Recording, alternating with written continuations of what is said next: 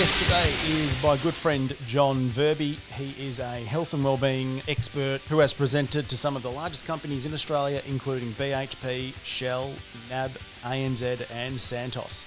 He is a personal trainer with community and corporate health experience for over 30 years. He has his own business called Inspirology. One of the divisions is called My Body Analysis. It is a body composition analysis. In short, is not just measuring the height and weight or your BMI.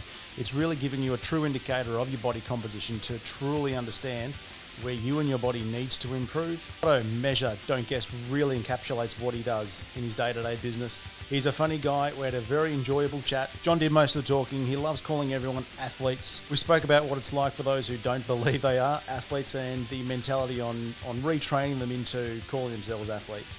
Touched on gyms, the positives and negatives of gyms, which gyms to look out for, which ones you should be wary of and which ones you should really look at because they can provide a much better community experience. It's only natural that we spoke about bikes, considering that's how we met on a total rush ride wearing pink like we're going for a ride down Beach Road. I hope you enjoyed today's podcast. Thanks very much, John Verbi. Testing, testing, one, two, three. Earth to athletes. Fantastic. So I'm not sure you've done one podcast before. Uh, have I done? Was it the Fight two. and Fit? I did Fight Fit and I did another one for a um, medical group. Actually, done three. I've done done one for a medical group in Mooroolbark somewhere, I think it was. And then in Knox, uh, I did one for a Jim Swift, somebody or other. So I have, yeah, I've done a few. Because I watched, I watched what, what sounded like your very first, and you're all pumped, and Yes, oh well. it was a bit of, oh, here we go. What's this about? he's on drugs. I have no idea. yeah, that would have been for Fight Fit. I think that was. Yeah, I reckon it was. You're sitting on a couch and you were leaning over and talk, talking about Yes, your talking fight. to Jake. Yeah. Yes, talking That's about my one. first ever preparation for my first ever fight, which I was really disappointed about because, What happened with that? well, um, I didn't. I didn't read a whole lot. I, you Well, were all pumped. We had a yeah, chat about it. I was all, I was all set to go. Um, but because I was the oldest there by like 25 years or something, um, there weren't a lot of opponents. And there was one, one other guy that was probably 15 years younger than me who was, who was going to be my opponent. He tore his bicep off the bone in, in the week bef- before the fight, um, which didn't worry me because I was happy to fight him with just one arm. him with one arm, not me. Yeah. Um, I thought I was half a chance then. So I didn't have an op- opponent. So I wasn't able to fight. So I was quite spewy about that. Were they trying to find a replacement for that, or was it a bit of a far too late notice on four days' notice? Even though Yeah, it was just too too difficult. And they try they try to to make it reasonable. They try and find someone who's similar sort of skills, and there's not that many that are that bad out there. there was a couple of twelve year old girls who were a chance. I was trying to convince them, but um, uh, no one, no one would go for that. no one would go. No for one would that. go for that, Well, they thought I was easy. They thought I could smack. They could smack me home. But um, yeah, so that was a disappointment. But I enjoyed the process of challenging myself to get completely outside my comfort zone and have a crack at something. And I've always been like that through my whole life. Is yeah, you got to have a crack. Um, and you know, if you're not if you're not challenging yourself, the life's pretty boring. I reckon you've got to have some excitement, and it gives you a reason to focus, gives you a reason to train, gives you a reason to to assess where you're at, what you're doing, is what I'm doing working, all that. And and I do that on a daily basis for other people, for clients and stuff. So it's kind of nice to be selfish and do it for myself. And and that's probably one of the, the biggest things that I have to do when I'm coaching and training people and, and working with groups is to convince them that, that being a little bit selfish is not evil. It's not. It's not. Because what I see when I go to every organisation, every group, every team, as people progress through their working life, their, re- I guess, requests from friends, family, workplaces, you name it, it, it never goes backwards. It always increases. Your family, your workplace, your community, wherever you are, they want more and more from you. You know, you see it, I see it in workplaces all the time. You go into I'm sure you would. Yes. going to wherever it is, ANZ Bank, wherever it is, this young kid comes in, bright eyed and bushy tailed, and he's all enthusiastic. Yeah, yeah, what do I do? What do I do? What do I do? And then the boss says, Here, mate, I want you to do this, this, and this. And away they go. And as soon as you do a really good job, they go, Well, that was great. Now I want you to do a little bit more, a little bit more. And before you know it, you're taking on more and more responsibility. And that's all good until then you start to have, you know, family, cats, dogs, communities, you're coaching the little league team, you're doing this. And then all of a sudden, the amount of commitments that you have become overwhelming. And so suddenly I see them when when they're in a like a rehab program or something like that where it slowly snuck up on them, those extra five kilos or those extra, you know, whatever it is, because they got home at the end of the day exhausted mm. from doing everybody else's stuff. And don't have time for themselves. Yeah, and, and that's fine for a little while. But once it starts to become a habit, then you're in trouble.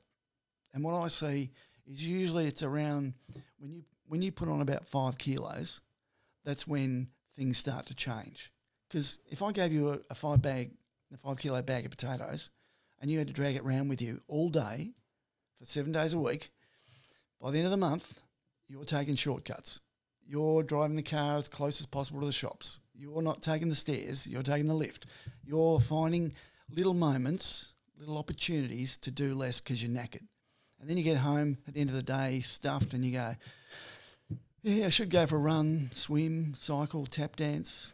You know, I should um, knock on the next door neighbour's door and see how the old lady's going because I haven't seen her for a while and there's a weird smell coming from her place. So whatever it might be, you go, I should and I'm going to, but you know what? Can't be stuffed tonight. So I'll collapse on the couch and, and I'll have a beer or Mars bar or whatever the indulgence is that says, you deserve it, buddy. Mm. You worked your clacker off. And then that becomes routine and then that five kilos becomes 10 kilos and then you're toast. You're absolutely toast. And then it's not until there's some form of crisis, and it might be a physical one, you know, heart attack, do your back, do your knee, whatever it might be, or it might be an ego one where you, you know, you've seen a photo of yourself in, in your bathers and you go, oh my God, who is that fat bastard? That's, that's not me.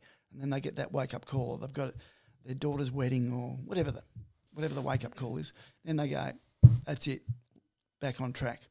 And they have a crack and they'll go two ways. They either go, keep, keep the ball rolling after 30 days and then generally go pretty well, or they crash and burn because, as we were talking about before, they start with their, the thing they did when they were fit.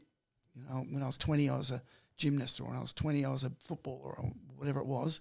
They go back to that old style of training, and their body's not ready for that. Mm. Can't cope with that any, anymore, so they crash and burn, and then then they go they start that whole negative cycle again. So I guess what I see through my working life are people who who want who are highly motivated. They want to start, but they either choose the wrong approach for their where they're at with their bodies, and then crash and burn, or they overestimate their capacity. I'll go, yeah, I can, I can do this. I can run a marathon. I go, mate, you're flat out getting out of a chair. I, don't do this. So find, finding the right approach for where you're at is a key as well, and trying to find something that is fun and sustainable. I think is another another big challenge. So yeah, but to, to go back a step or two or three, I probably should give you a bit of, bit of my sort of background. My my working life these these days is kind of spread in three sort of definite directions. I spend about a third of my life. Um, I go out, out in the oil rigs and I run health and wellbeing related programs out there for the guys offshore, which is really good fun. And I spend about a third of my working life um, working in well rehab programs for people who've had some sort of event. You know, they've been involved in an accident or they've had a heart attack or a stroke or they've you know they've perhaps have had a crack at suicide in a in a really bad spot and they're trying to rebuild their bodies. And then a big chunk of it is spent either testing, going around to gyms and workplaces, testing to see how people are progressing. So what as a result of that, I get to see people who are trying to rebuild their bodies with various levels of enthusiasm and expertise um, and motivation. And I, I, get to see every style of eating and every style of exercise, mm. every, everything that everything from veganism to high fat, low carb, you name it. Um, I see people who do mountains of cardio and people who don't do any cardio at all. In fact, one of my favourites is a, a gym, I think it's called Iron Body in, in um, well, they were in Baldwin, but I think they've just shifted. And their motto is, um, uh, in fact, they've got a website, I think it's called fuckcardio.com.au. They despise any sort of cardio. It's all weight based. Yeah, it's all all lifting heavy shit, and, and that's fine. But what I see is that everything works. You can dance, you can do gymnastics, you can do judo, you can do um, lift heavy weights or light weights. You can do so many different things and get an incredible result. Um, and that's that's the amazing thing. Um, and also that a lot of people the diet that they choose is completely unsustainable. Um, but, but, most people doesn't matter what you do to begin with, you're going to get a bit of a result. But what fascinates me when I test people is not the ones that get results; it's the ones that don't get results.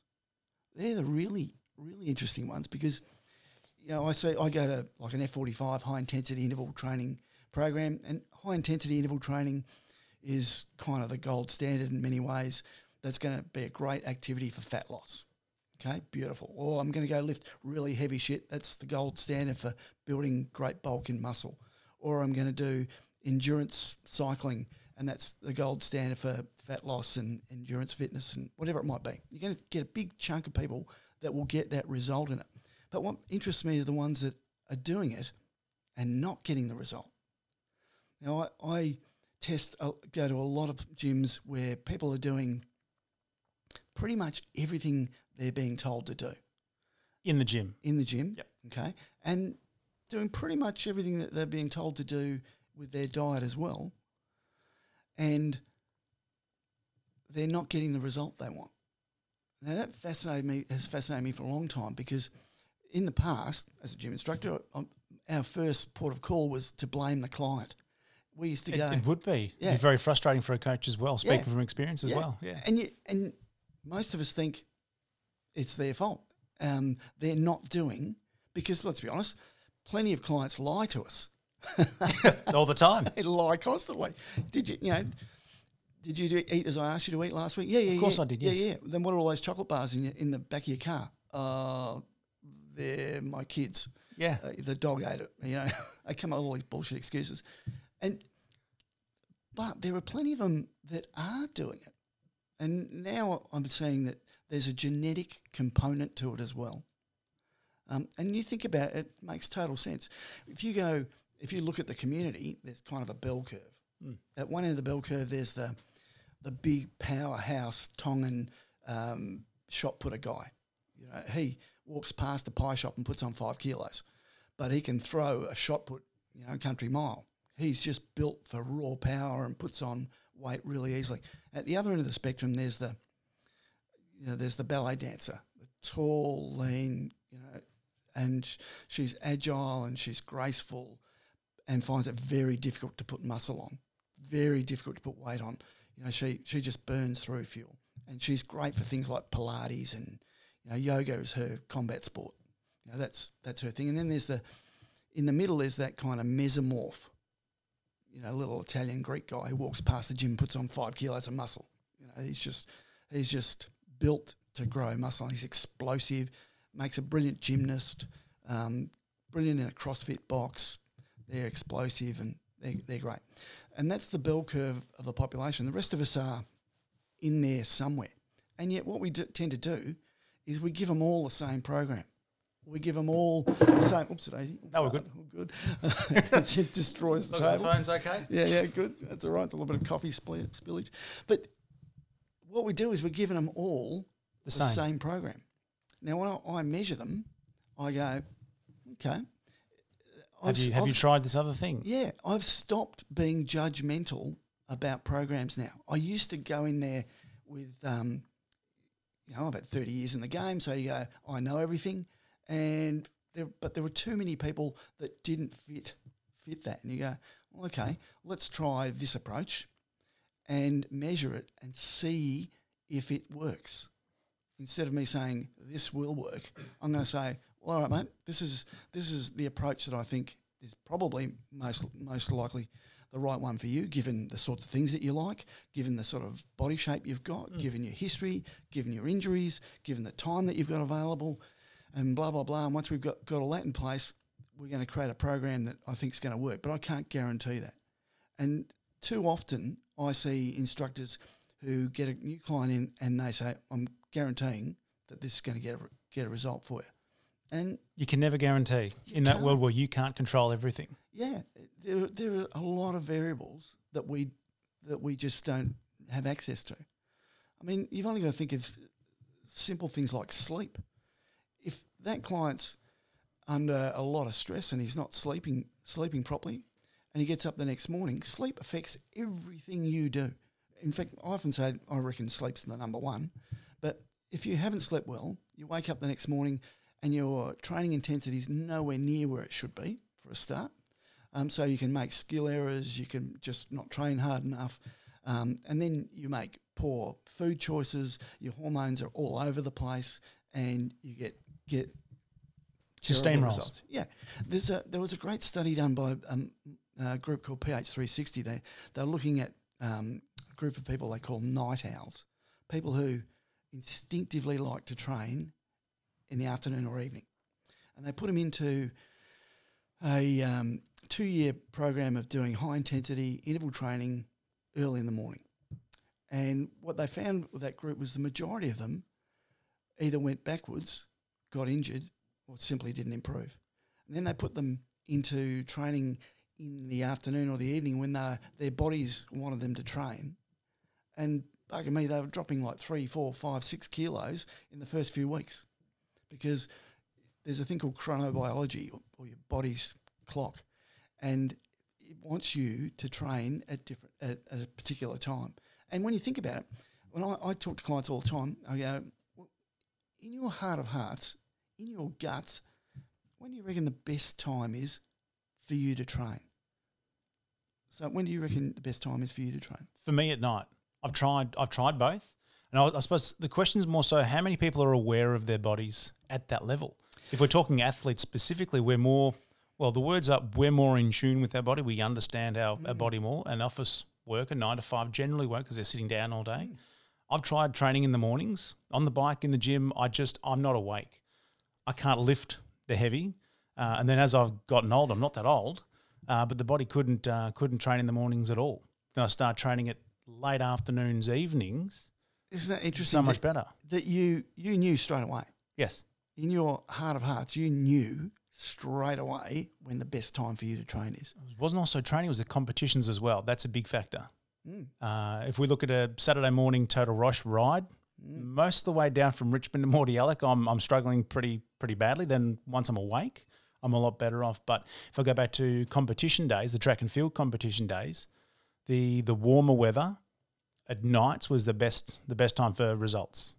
Well, I think if you look right across the board, most world records um, and best results are in the afternoon, uh, early evening, because our bodies aren't designed to go like cut snakes first thing in the morning. Although some people are, and you and you will have seen people like that in gyms. Like you go to a CrossFit gym, and there are people doing backflips and doing crazy shit, and they're they're just they're ev- ever ready bunnies. Like they I, just I, I can't go. understand those people. But they've also got that flip side of they've got a job to get to by nine, and they yeah. also understand that the gym after three, four o'clock in the afternoon, whichever gym you choose, wherever you go Yeah, around the world, that three onwards is crazy. Yeah. As, as a trainer, you would have seen that. You want to use a machine, Totally. non-machine, Yeah, yeah. cardio. You want to use a bit of floor space. You can't. Yeah. It's, it's too busy. So then, how do you find that? How do you find that balance as well for those clients?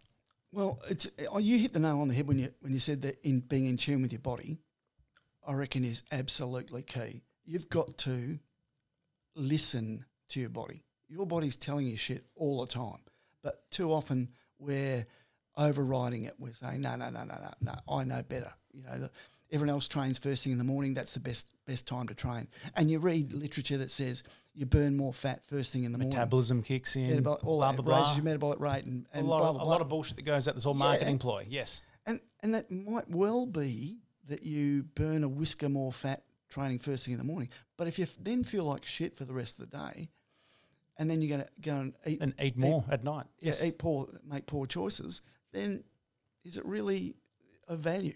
And the answer to that is probably not. So um, my my thing, I guess, is I'm constantly saying, don't guess, measure. If you whatever you want to do, if you want to juggle heavy balls, do gymnastics, do whatever you want to do. I do don't care, do it. But let's measure you at the start, middle, and the end, and see if if what you think is happening is happening. And also, I often say to people, get measured after four weeks. Give your, give your body time to adapt to this new regime, and then let's see if it's working. And what I see in, in the real world in testing is that three things happen.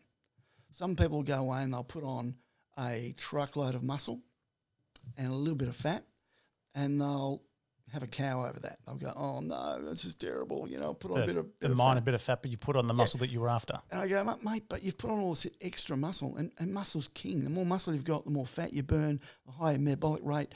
Um, it is gold for your particular sport, which is whatever it might be. And others will go away and they'll lose a mountain of weight. Big chunk of that'll be fat, and another chunk of that'll be muscle, and they won't care. They go, doesn't matter because my overall weight is down. And I'm going, mate, this isn't good because losing muscle means your metabolic rate slows down, means you kind of really need to eat a bit less, and yet you're exercising heaps, you're starving hungry. This is going to end badly. You're going to end up putting more fat on, and they go, la, la, la, not listening, not listening, don't care. I've lost the weight. I've achieved my Yeah, goal tick. I've lost Yep. weight, and and that's not ideal. But what we want is ideally to see muscle mass increase, body fat decrease, and who gives a rat's toss what you weigh. And that's why I say to people, come back and get measured in about four weeks, so that we can see which of those three categories your body is falling into, and then we can go. Okay, I'm going to tweak my training in this way, or I'm going to tweak my, my eating in this way. I'm going to adjust as a result of the of the facts, the data, because the data doesn't lie. Your, your actual muscle mass, when we see that increase, increases your bone density, and you know, this stuff doesn't lie. It tells you that what you're doing is giving you a favourable result, or it's not giving you a favourable result. And if it's not giving you the result you want, why are we doing this? Well, because I always train this way. Uh, well, you're an Maybe idiot. that's not the answer. Yeah, it's not not working. So that's the the fascinating part of of measuring is it's changed my.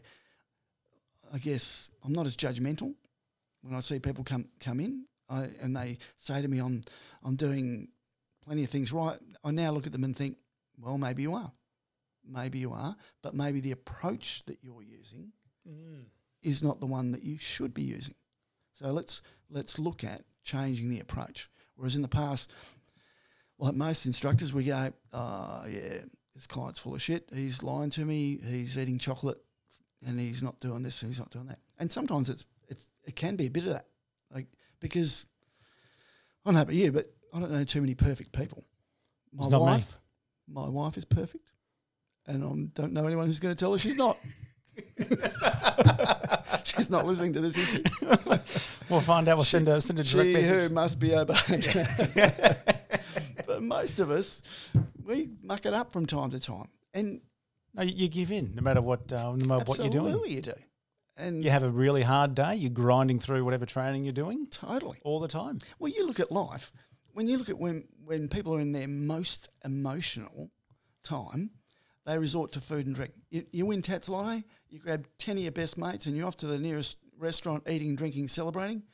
Your best mate dies, and, and you go to the, the, the, the funeral, and, and we all eat and drink and commiserate because it's it's a kind of a soothing you know, process to help us get through this really painful, this high emotion period. And so it, it's normal for people to do that. When you fell over as a little kid and mum patted you on the head and stuffed a biscuit in your gob to shut you up, it was was a very early early on in life we learnt food is soothing, and so we we fall back to that pretty regularly. It's a default position. So, and and in some cultures, it's a big event. You know, you go to uh, an Italian family on a Sunday, they've got as much pasta that you can you can't jump over, or a Tongan family that's having a big big sort of eat fest. It's it's really a common thing. So we get we get told very early in life that food is there to help you get through. The challenge is that we also get told by Instagram that you've got to look, you've got to have a six pack that you can grate cheese on at any- given moment. So there's a lot of pressure on us, especially I reckon with women, and I see that I reckon All the time. Oh, I had a young, gorgeous girl come in to get tested probably a year or so ago, and, and um, she walked in the door, and my colleague and I, we just looked at each other when she walked in and went, wow, like she just looked ripped and awesome.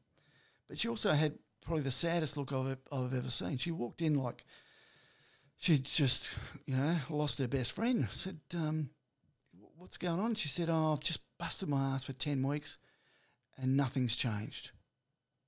I went, What do you mean? What do you- nothing's changed. nothing's changed? What are you trying to achieve? Yeah. And when I measured her, she had dropped and she would have been probably a five foot two girl, so not a big lady at all.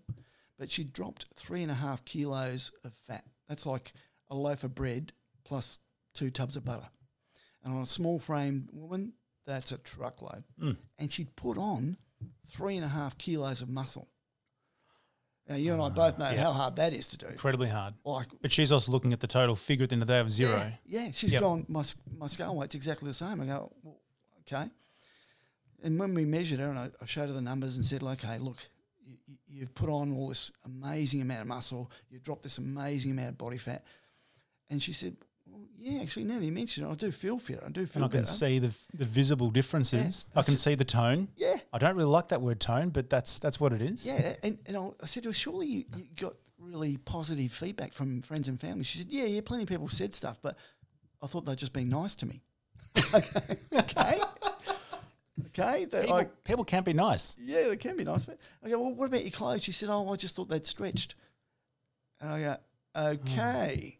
So there's something going on in your head as well. And and there is one of my favourite cartoons on the planet is um, this, and I show it to a lot of my clients, of a man and a woman looking at themselves in the mirror. and um, Oh, yes. you would have Yes, seen yes, this. Have, yeah. gorgeous girl looking in the mirror, and all she sees is this fatty boombar monster. And then there's the bloke who's a fatty boombar monster. Sees a six pack man. Yeah. it's great. That's, that's Mate, what it is. Mate, I see it every day of the week, and it's because we're all, all of us are delusional. I find it fascinating when I measure the guy's height, because I, I get there. I've got a machine that measures their height before I put them on the on the InBody, and um, every bloke I measure is six foot three. Until they get measured, they go, "Oh, that can't be right." I go, oh, really? Okay. And every woman I measure pretty much knows their height to the millimetre and they, they're really quite accurate. But blokes all lie. Um, having said that, I reckon I'm six foot two. Probably No one, no one would disagree. yeah, exactly. This, there's So- no film here, is there? no, there's no film. there's no tape measure. Hobbits, no, hobbits are us. That's it. Yeah, I'm the tallest hobbit, you know. And uh, but it's just because we we just have this. We're all a bit delusional. We're all have this vision of ourselves that that is affected by you know our childhood, our careers, our families, our feedback, you you name it. Um, and we don't often have an accurate look at ourselves. And again, that's why I love my my job is because I give people an unemotional, accurate vision of where they're at as opposed to where they think they are. And so once they've done that, the next step is to be able to say, well, okay, without, with all the bullshit put aside, this is where you're at. Where would you like to be? What, what are you thinking of for the future? And what's um, your plan for that? And so uh, the process I use is, is to say, well, okay, what, what's your goal? Where, where do you want to be? What's, what's the magic wish? And, and if you achieve that, how would that make you feel? And what's the outcome of that? And they go, well, if I lost five kilos, I'd know, fit in my clothes better. I'd have more energy. I'd be more enthusiastic with my kids. I, you know, I'd be able to play my sport better. Whatever the outcome is, I go, that's great. And and what that does is pretty much just create another wish list. Everyone has wishes, and that's great. And it often stops there because they haven't really considered what the obstacles to that are. I go, well, okay, that's what you'd like to be, and that's how nice it would be. What's stopping you? What are the obstacles to that? The obstacle is, I, you know, I work three jobs. I've got a broken leg. And you got your know, kids. You've got kids. My cat died. Okay, well, it's fine. They're they're all legitimate obstacles, but now what's the plan? how, how do we get past those obstacles? How do we get you to where you want to be? Just what we mentioned before about being selfish in achieving your goals. Yeah. How how do you tell someone, especially if they've got their own trainer, not the ones that work at the mm. offices come to see you directly mm, through a mm. corporate invitation? Mm, yeah. How do you tell the trainer's clients Mm. to be more selfish when they're probably getting a different perspective from the trainer? How does that relationship go? Yeah, it is a that is a delicate one because I don't want to step on other professionals' toes. Um, Do you talk to the trainers and work a relationship together?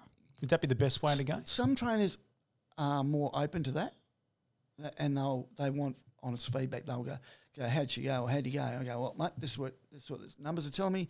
He's got this percentage body fat and this level of muscle, and there's a, a real weakness here in the in the legs. So I'm looking at that, and that's telling me he could benefit from a bit more, you know, squats and whatever. So they'll be open to that, and I go, "Oh, mate, that's really helpful. That's great because I can design a program to to suit. alleviate that problem, and away we go. Great." But others are really sort of uh, stressed by that. They don't you tell me I, I know it all. My client, Yeah. my program.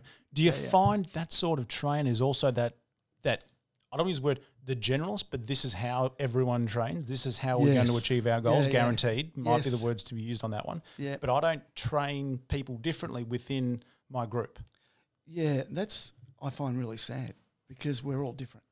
So why are we giving a generic program? Across.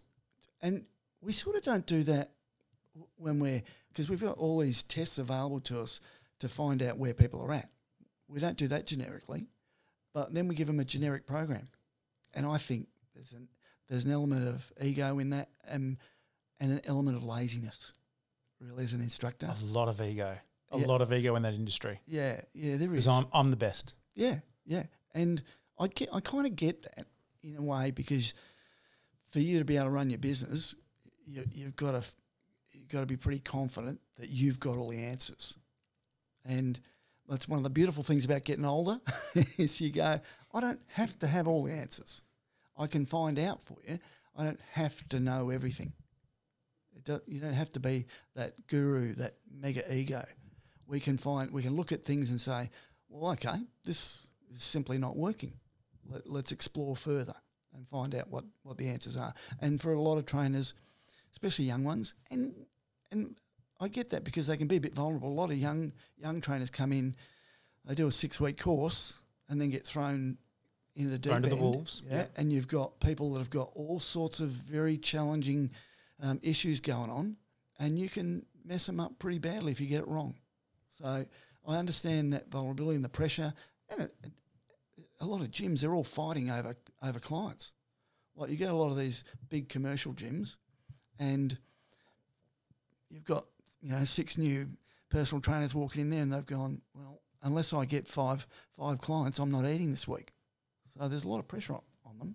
There's heaps. So- you have that minimal minimal base that you have to pay back as a trainer Yeah, yourself. abs- absolutely. I pay three hundred dollars before I can I can get a dollar myself from clients. Yeah, so it's, it's it's a tough gig, and you're up at dawn training, and you know, and then time, clients don't turn up, or they don't pay, or whatever the case may be, Well, they get injured and they blame you, or, you know. So it's a t- it's a tough gig, so, and they want instant results as well.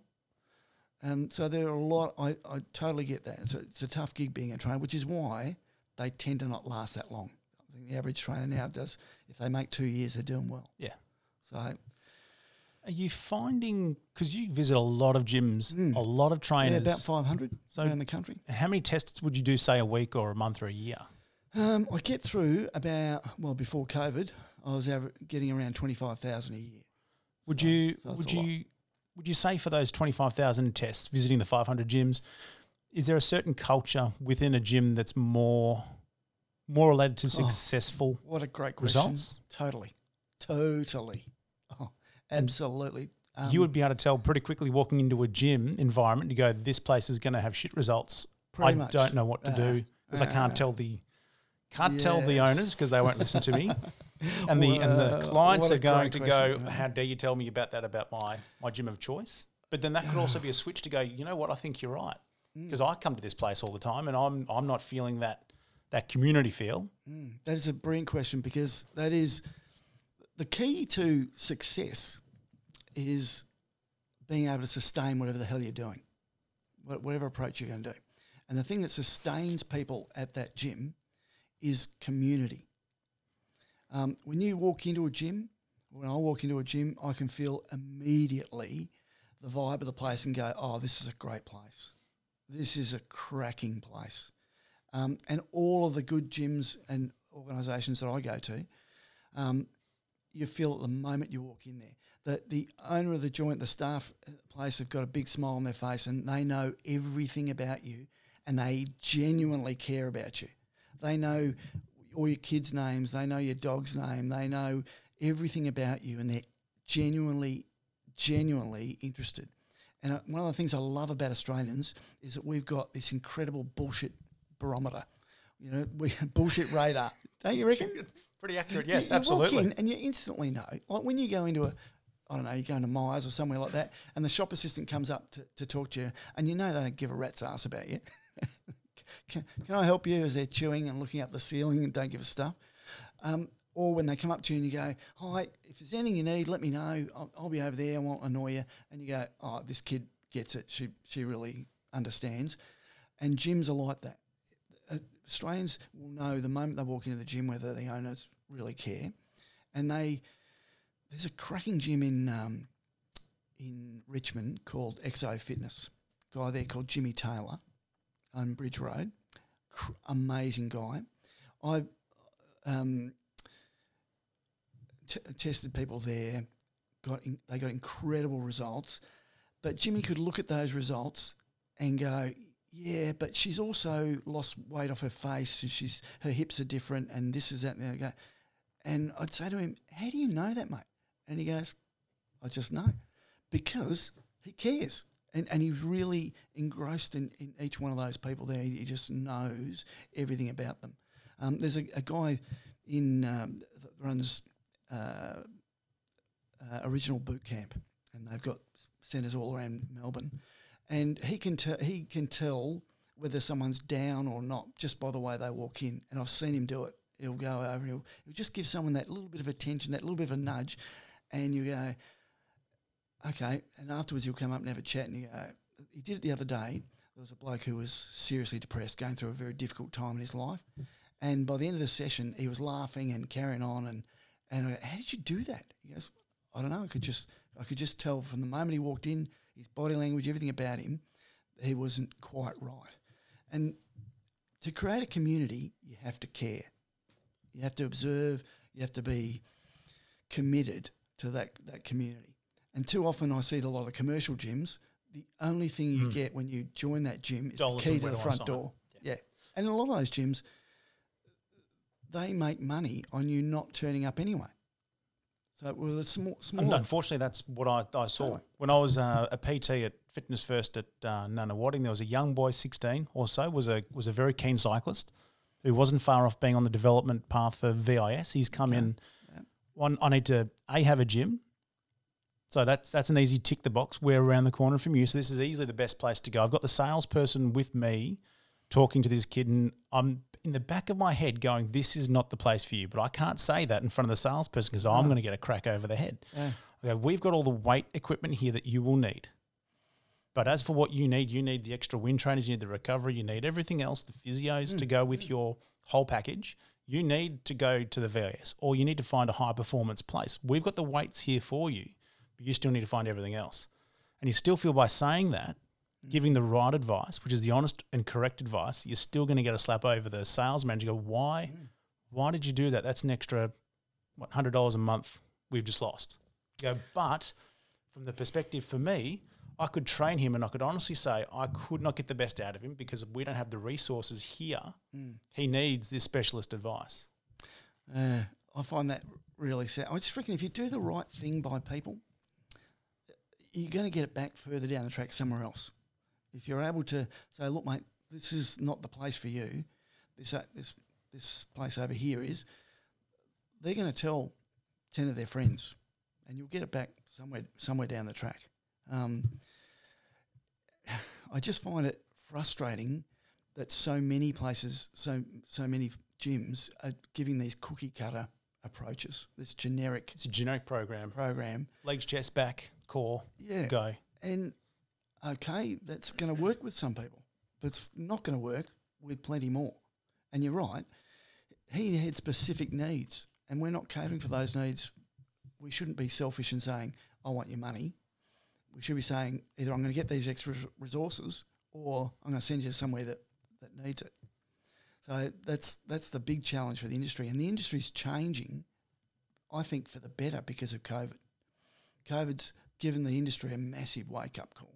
They've suddenly gone, we, have got to, I hate using this word, pivot, but we've got to ch- we've got to find a better way to connect to people. And so suddenly they've been doing Zoom programs, and that's that's been enlightening because a lot of people go, you know what, they feel I, that they need yeah, the gym, but they don't yeah, really. Yeah, I can't get to the gym. I haven't got the time or whatever. So a Zoom workout is going to be really good for me.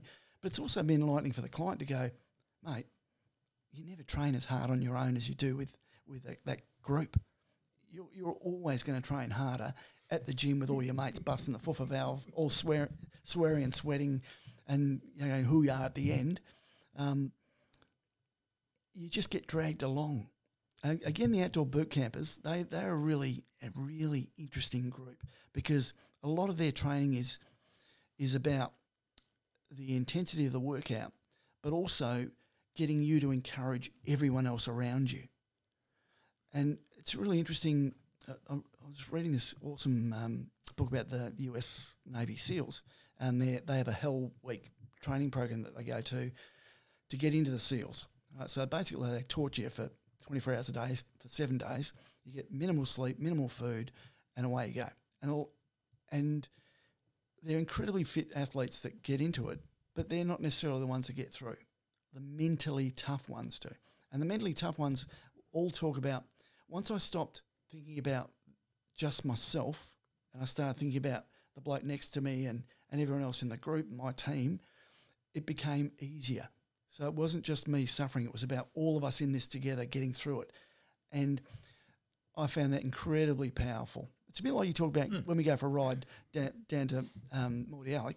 If I'm going on my own, I it's can, a shit ride. It's a shit ride, and I can especially pull, into pull the wind. Back. Yeah, but when I'm with all of you guys, I get dragged along by the enthusiasm of the group and your big fat bum in front of me that I'm trying to catch up to.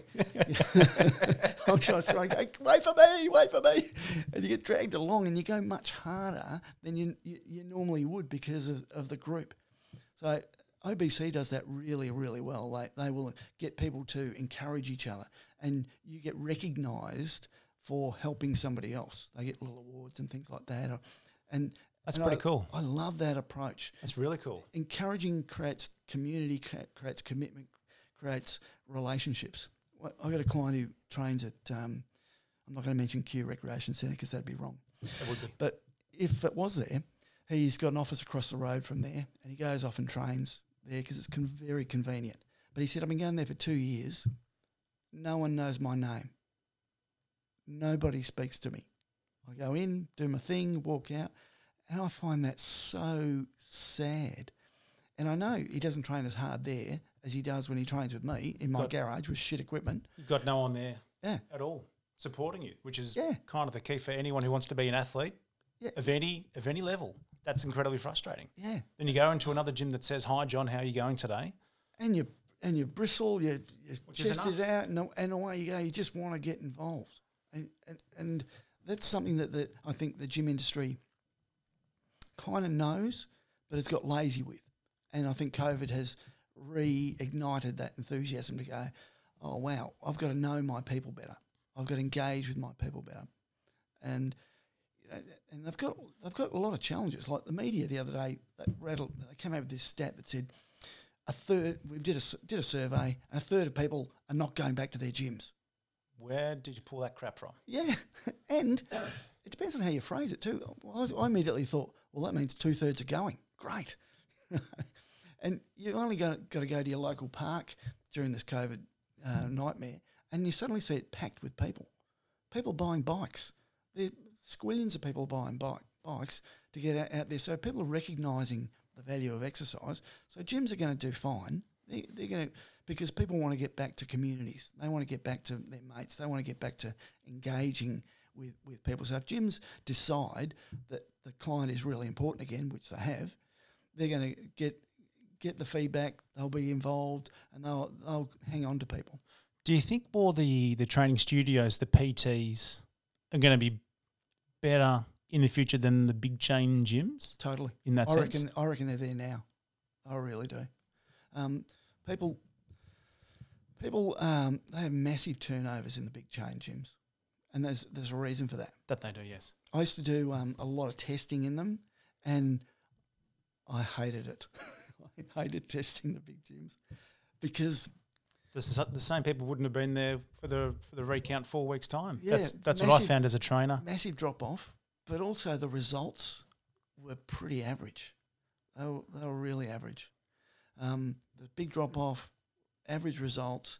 Whereas when you're in that sort of niche gym where everyone knows each other and everyone's busting their forefoot together and getting dragged along together, the results are stunning.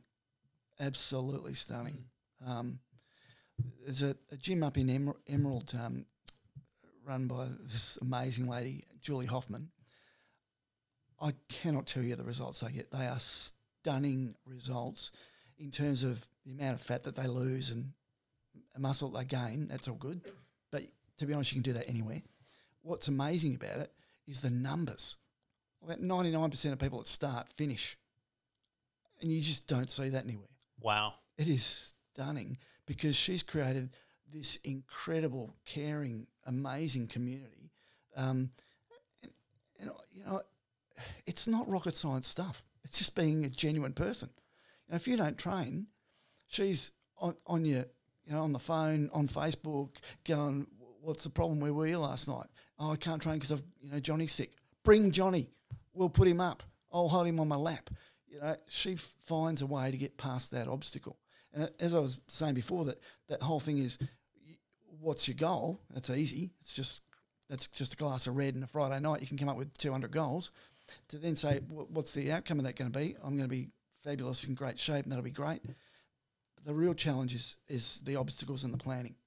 People are really good at wish lists, really good at I want, but they're not great at, at coming up with plans to get past those obstacles. People are really good at starting, but not really good at following through. And we're all all of us are guilty of that from time to time. But but we need help to do that, and that's what our our industry is about. It's about helping people.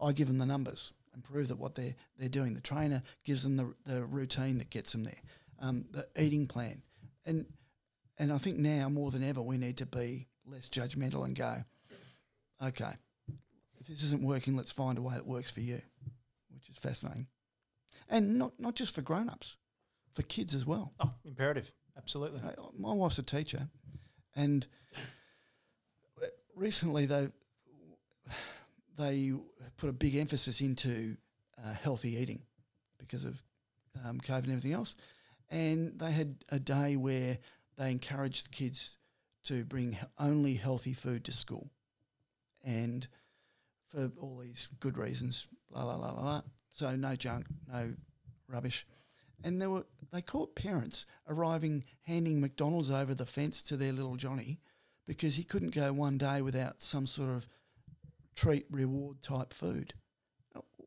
What the hell is that all about? Like, you can't get through one day without giving your kid rubbish. There was a, an article in today's paper talking about backlash from parents who are saying we don't want teachers telling out, telling us what to put in our lunches. Well, I'm sorry. Should I apologise for trying to make your kid healthy? Should I apologise to the little kid who's who's allergic to, who's got nut allergy or something, and your t- your kid's turning up with peanut butter? Should I apologise to the parents of that kid that we killed um, because they were sharing their lunchbox? No, Not at all. It's Not at all. I've heard a few of those stories about the Maccas over Yeah. over the fence. I've heard a lot of that, and I can't believe it. I still Cannot can't believe believe it. It's just maybe we're in the wrong field, but it just seems beyond dumb to me and selfish and and pathetic. I think a bit of that is is a lot of parents they just simply can't say no to their kids anymore. Oh, there's a lot of that. Talking participation medals, which I, I, I want to say that's slowly going out. I want to say that because I I'm, I'm hearing a lot of it, but Dab myself in the eye with a plastic I, fork. I don't get it. I don't get this whole you can't have a win loss because that's going to put the kid down. But then in 12 years' time, when they finish school ha- and they get knocked back from a job, the business doesn't give a shit that he's not got a job. They've got the better applicant.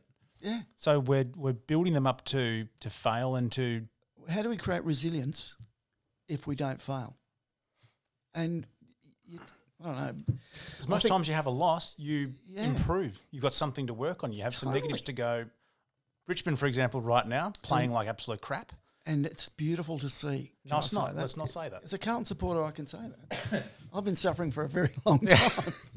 Before 2017, we were suffering for a long Yeah, time. true, that is true. But there's always opportunities. Same, same with Oh, any other sport or anything that you do outside sport as well. You see the opportunities to develop, and that's hmm. what we're not seeing in in anything. Yeah, and we, you know, we're talking. We want a resilient culture, but we're not creating that when we do things like that. And I know schools are trying really hard to develop that res- resilient nature. And as But parents, we've got to come, parents. Yeah, we've got to come to the party. We've got to come to the party too and go, okay, what's our role in this? Well, our role is to occasionally say no, say no to kids, and you don't don't have to be their best friend every day of the week as a parent. Some would say you're better off not being the best friend Yeah, because you need need to have that uh, that authority. totally. But that's not that doesn't seem to be the culture. Too many of us are going, oh, it's too too hard. Having said that, for, for a lot of parents who just, as you've done, uh, experienced the whole uh, learnt teaching from home, it's bloody hard work. It's incredibly hard. It is incredibly hard. So we go. Thank thank God they're back at school. It's bless their cotton socks. Oh, there was, there was there's a great uh, Instagram page. I think it's called Batuta. Haven't heard Batuta. that, no. Oh, You've got to check it out. It's really really funny. I had a mate put me onto it.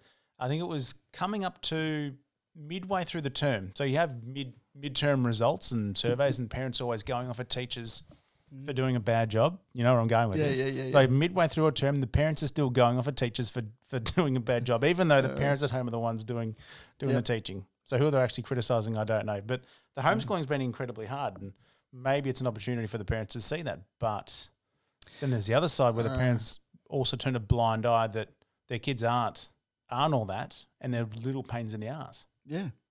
and they don't want to correct that. Maybe that's what that we found during this that um, my kids not as wonderful as I thought he, thought he was. Maybe he's a bit more difficult than I thought he was. Yeah. maybe he's a bit more evil than I thought he was. So yeah, it has been a massive learning curve. But uh, the number of people, because I go to a lot of homes and do um, families and stuff, and and um, the number of parents that have just said, "Mate, too hard. I've just given up on homeschooling because." you know, I'm working as well and I'm trying to do this, I'm trying to do that, and, and trying to do homeschooling is bloody hard work. And I'm really relieved that they're going back to school. And yeah, I think a lot of us were in that boat. totally. I really Oh, think. Totally. Yeah, yeah, yeah. So getting back to cultures in gyms and the studios, Mm, yeah. do you ever walk into a, into some of those negative gyms, talk to the clients that aren't getting results, and then talk to them how they feel about coming into the gym without subtly, also subtly telling them, is this the right place for you? Going, maybe it's not. There's plenty of other opportunities out there. You've just got to go find it. Have you spoken to the trainer about the other options out there? Not out in the in the world, but other options in what I'm doing to achieve my goals. Mm. Yeah, it's a really, it's a very delicate one. It is a very delicate one. So what I tend to do is not so much give advice. Um, what I tend to do is question, and question them and go. So tell me about what your goals are again, and, and what approach you're using, and what what are your results looking like, and where where do you think your weaknesses lie, and, and what part of the program do you think might be helping or not helping in that area, and what are your choices out there, and they work it out pretty quickly. I would have thought, and I would have thought the real positive gyms would be on your side in in that uh, transparent communication back to them. Yeah, As you were and, saying before. and because I've been doing this for you know well, for many years now, what I tend to do now is is only work at good gyms. because I know it's, It's much easier, much better. well, it's from on my my side of it. It's it's um, selfish because I just don't need the angst. And you go in there and it's really frustrating. Really nice people busting their foofer and not getting a result is just awful. So when I tend to work in really nice gyms with nice people, good programs, uh, getting great results, it's just fun. It's just it's just so joyful to walk in there. Like I'll get a, a, gym and they'll go, "Oh, can you come and test um, on Friday, mate?" I can't get there fast enough because I know it's going to be really It's gonna be a really good day for you. result. and they're going to be really happy. The client's going to be really happy. And what other job in the world does the client do all the work and I get all the credit? I reckon that's pretty damn good. and they're jumping up and down, and we're all hugging and going, and we're going, "How good's this?" And I go, "Yes, you're magnificent." We're all all excited. That's really fun. But when you do, uh, you know, a line of people lining up and they're just going backwards, and you go, "Okay, you've just busted your ass for ten weeks and you're worse." That's not a whole lot of fun, and you know, people feel awful and and they're looking for someone to blame, and Gym's wanting to blame the client, the client's wanting to blame the gym, and and I want to get out there as fast as possible. So I tended to sort of just get away from those those gyms, and now I've got my, the, the, gyms that I know that are good, and and they're going to get a good result. And if there's not, we'll find out what the story is, and we'll sort it for them. Um, and it's it's a fun place to go to, and it's not stressful. Um, what's interesting is corporates and workplaces they're different because you tend to you don't always go in there as, as part of a program. Sometimes I'll just do a testing regime for whatever reason, and you go in there and you go, okay, you're you're good, bad, you're, you're not so flash, and you don't get to have an impact on that. Um, although more co- more companies now go, okay, can you do a program from that in a way? It sort of develops from there, but corporates definitely different um, because they're looking for not so much uh, they're looking for pr- productivity improvements. So they're not, they don't care what you weigh. They want to know how much energy you've got to put into into your role. Um, and what some of the, these programs now do is that it, it actually shows the sort of personality traits that you've got, and that helps find out what the best role is for you. Like a lot of the programs now, the PH360 is an interesting one too because it, it gives you character traits that go with that style of person. You know, we talked about the the ectomorph and the endomorph and Mm. and the and the mesomorph. A lot of those mesomorph got, types have got tons of energy, masses of energy, because their their body was really designed to to cope well with adrenaline. And what that means is they're really good for energy. They're really good at starting stuff. They're f- either fully on or they're fully off. Like they go really hard and they start things really well, but they don't necessarily finish it. And they'll take on 300 different projects and only finish three of them. So they're really good to start programs, but they're not really great for fo- following through. Then you've got the, the sort of, we call them diplomats, the, the dudes that are kind of procrastinators, really. They, they want to sit back and they want to look at all the different possibilities, all the different options, and, and get the plan absolutely right because fundamentally they don't want to make mistakes. And they're great in CEO type roles to be able to look at big picture, get the plan in place, and then unleash the, the activator to go and sell the thing. Or there's there's the what I call the, the, the, the we call the crusader types. They're the they're the ones that like the triathlete that has the list of all the things. All, they're always on a mission. They've got a list of things that they have to do, and ticking off that list floods their brain with dopamine, make dopamine, and makes them really happy. And they go, "Yep, beauty." And I can't stop. I haven't ticked off all my boxes. I can't leave work until I've ticked off all the boxes. I've got to get got to get everything done. And we all know people like that. Yeah, exactly. And and what we what the these sort of people do is we, we often put them in the wrong wrong role. But once you you you start to look at these people and go, okay, he's this type of person. Not only for his fitness, he, he's better off doing working in a CrossFit box than a yoga studio. He's better off in sales than he is doing you know big picture programs. So these in corporate, it's not just about their fitness; it's about their performance. And so it's a slightly different feel for feel for it. But It's fascinating, actually. i- it is really interesting. H- how many corporations, companies look at that side now? More and more now. Um, I'm doing VicRoads now. They're, they're spreading it throughout their whole, whole organisation. It's fascinating to, to watch how that goes. And it changes the way they interact with each other too. Once they start to know, oh, oh, yeah, of course you're you're that kind of person. No wonder you're frustrated with me. Um, now I'm going to change my approach to you. Um, we were talking earlier about um, the early bird and the and the The night out. owl t- trainers. Um, if you put that night owl trainer in the morning, he's just not suited for that. But you put him in the in the, in the afternoon or evening, it's perfect for him. So if you put a a activator type energy everybody bunny into sales, he's going to be brilliant at that. You put him into uh, a job where it's it's rote learning, repeating the same task over and over, he's just going to be jumping off the Westgate Bridge.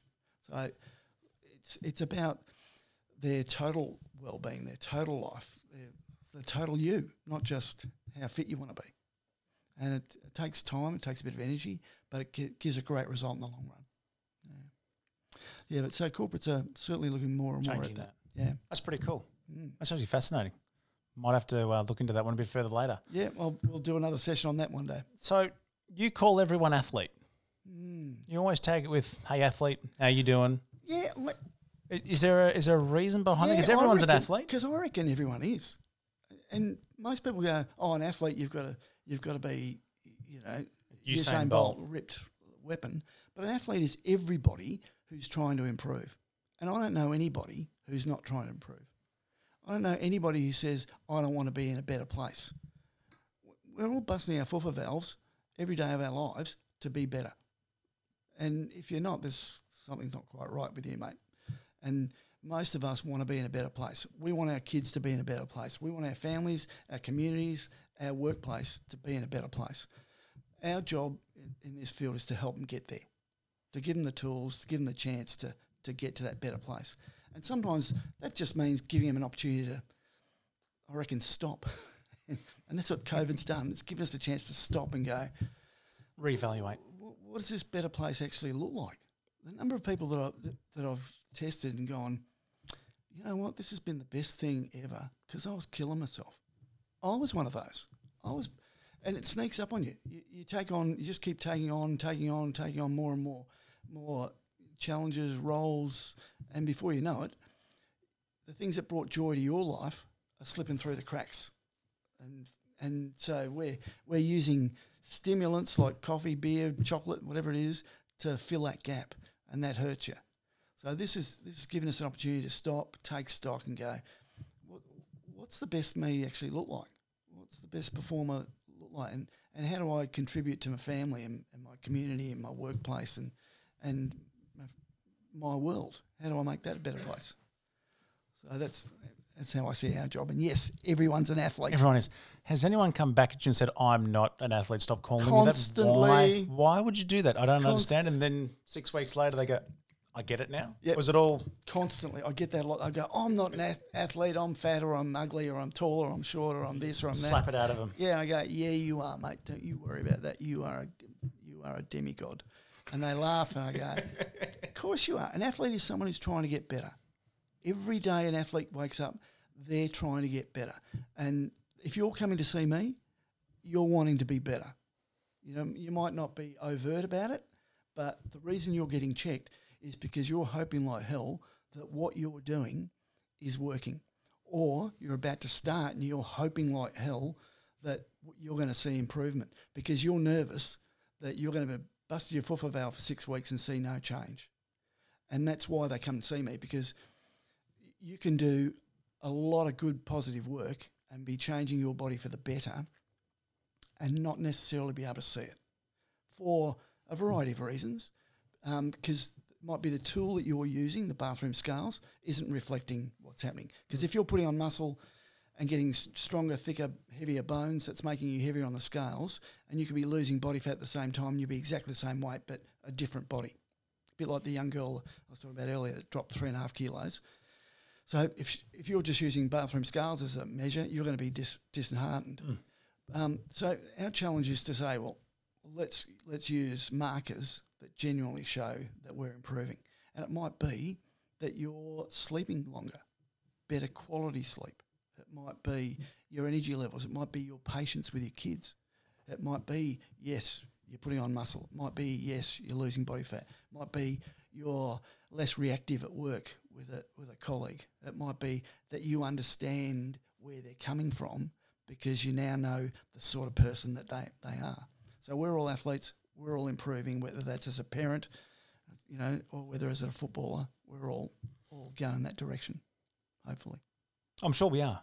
I'm sure we are. Well, most of us. at the moment are. There's a lot more Yes. they need to catch up on to that one. Yes. I asked that before because I know in Australia we go with uh, with nicknames and little names if we forget people's names or we call them chief, champ. Yeah, yeah. Athlete definitely is the one to choose in future. I might have to start changing that one. It's yours. you get found out, got the bullshit barometer. The bullshit barometers If absolutely. you out get someone's name, hi chief or hi Mister yeah, Verbi, mate, mate, whatever it is, mate. Yep, yep. Athlete's much better, much better. Keynote speaking. Yes. W- Was that before your your PT days? Was that all Yeah, throughout? How did yeah. that come in? I- and I, 'cause it um, fits in perfectly. One, one of my first, I guess, jobs was I was working um, at a program at Deakin University called the Gutbuster program, and um, it was a fundamentally weight loss program for men, and and uh, I would go and do small groups and stuff like that, and and um, invariably there was a, a, someone in a, a corporate group in that group said, "Can you come and talk to my troops?" And um, I'd go, "Oh." Yeah, I don't know whether I really want to do that. I'm kind of shy, and, uh, and my family laughs at that. Oh. And they go, "Yeah, yeah, come, just just come along." And and it sort of it kind of grew from that. I would just start doing doing more and more, and and then you know, thirty years later, here I am. It just happens at regular intervals. And then I worked with key groups, at men's health groups, and things like that. And so it would develop into into companies, and they, you know, Harry would be at this company and he'd leave and go to another company and say, "Can you come and do it?" And then Men's Health Week became prominent, you know, ten years ago, and, and I my workload goes insane during Men's Health Week, and so I go. It would just slowly develop from that, and again, it's because people really, really want to be in a better place, and they want someone that who's kind of been with people who've been in a bad place and got better. And that's where I've been. I've been with lots of groups that have been in very difficult circumstances. People have had that heart attack or had that stroke or, or had that crack at suicide and have rebuilt themselves. And, and kind of for me, it was where I first got my direction of work. As a probably 17, 18 year old kid, I started work in a gym primarily because I wanted to chase hot girls. That was my number one incentive. They didn't want to chase me, but I wanted to chase them. And I was working in this gym and it was fantastic. I loved it. Way too much lycra, way too many leg warmers. And uh, it was fun. Really enjoyed it until one day um, I was working at reception late at night and someone came running up and said, Oh, there's a guy on the squash court who's had a heart attack. And uh, the receptionist and myself ran out there and, and we did CPR on this fellow and sadly passed away. Ambos arrived and, and off it went. And I was devastated. I was absolutely gutted. And a few moments later, that man's son came in and, and was hysterical. And it had a big impact on me. And as a kid, then I thought, this is where I need to be working because I never want to see this shit happen again. And so, yeah, it sort of directed me. I didn't know where I wanted to be in my working life, but it started from that that moment. I went, this is where I'm going to go. And so I started studied phys ed and nutrition, exercise, and that was the direction that I went and been in for the rest of my life, really.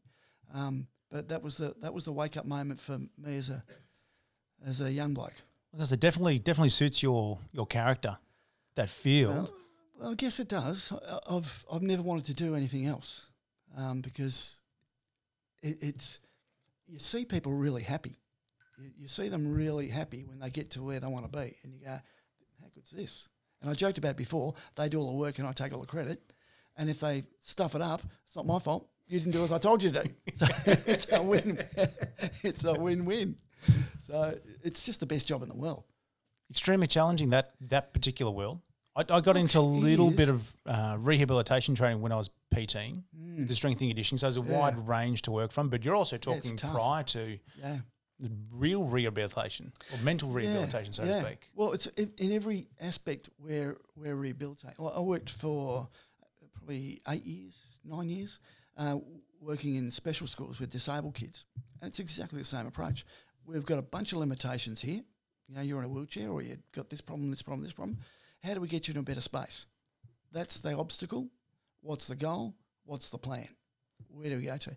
And you know what? We all do it. I work with um, guys in in um, finance, in the finance world. That's exactly what they do.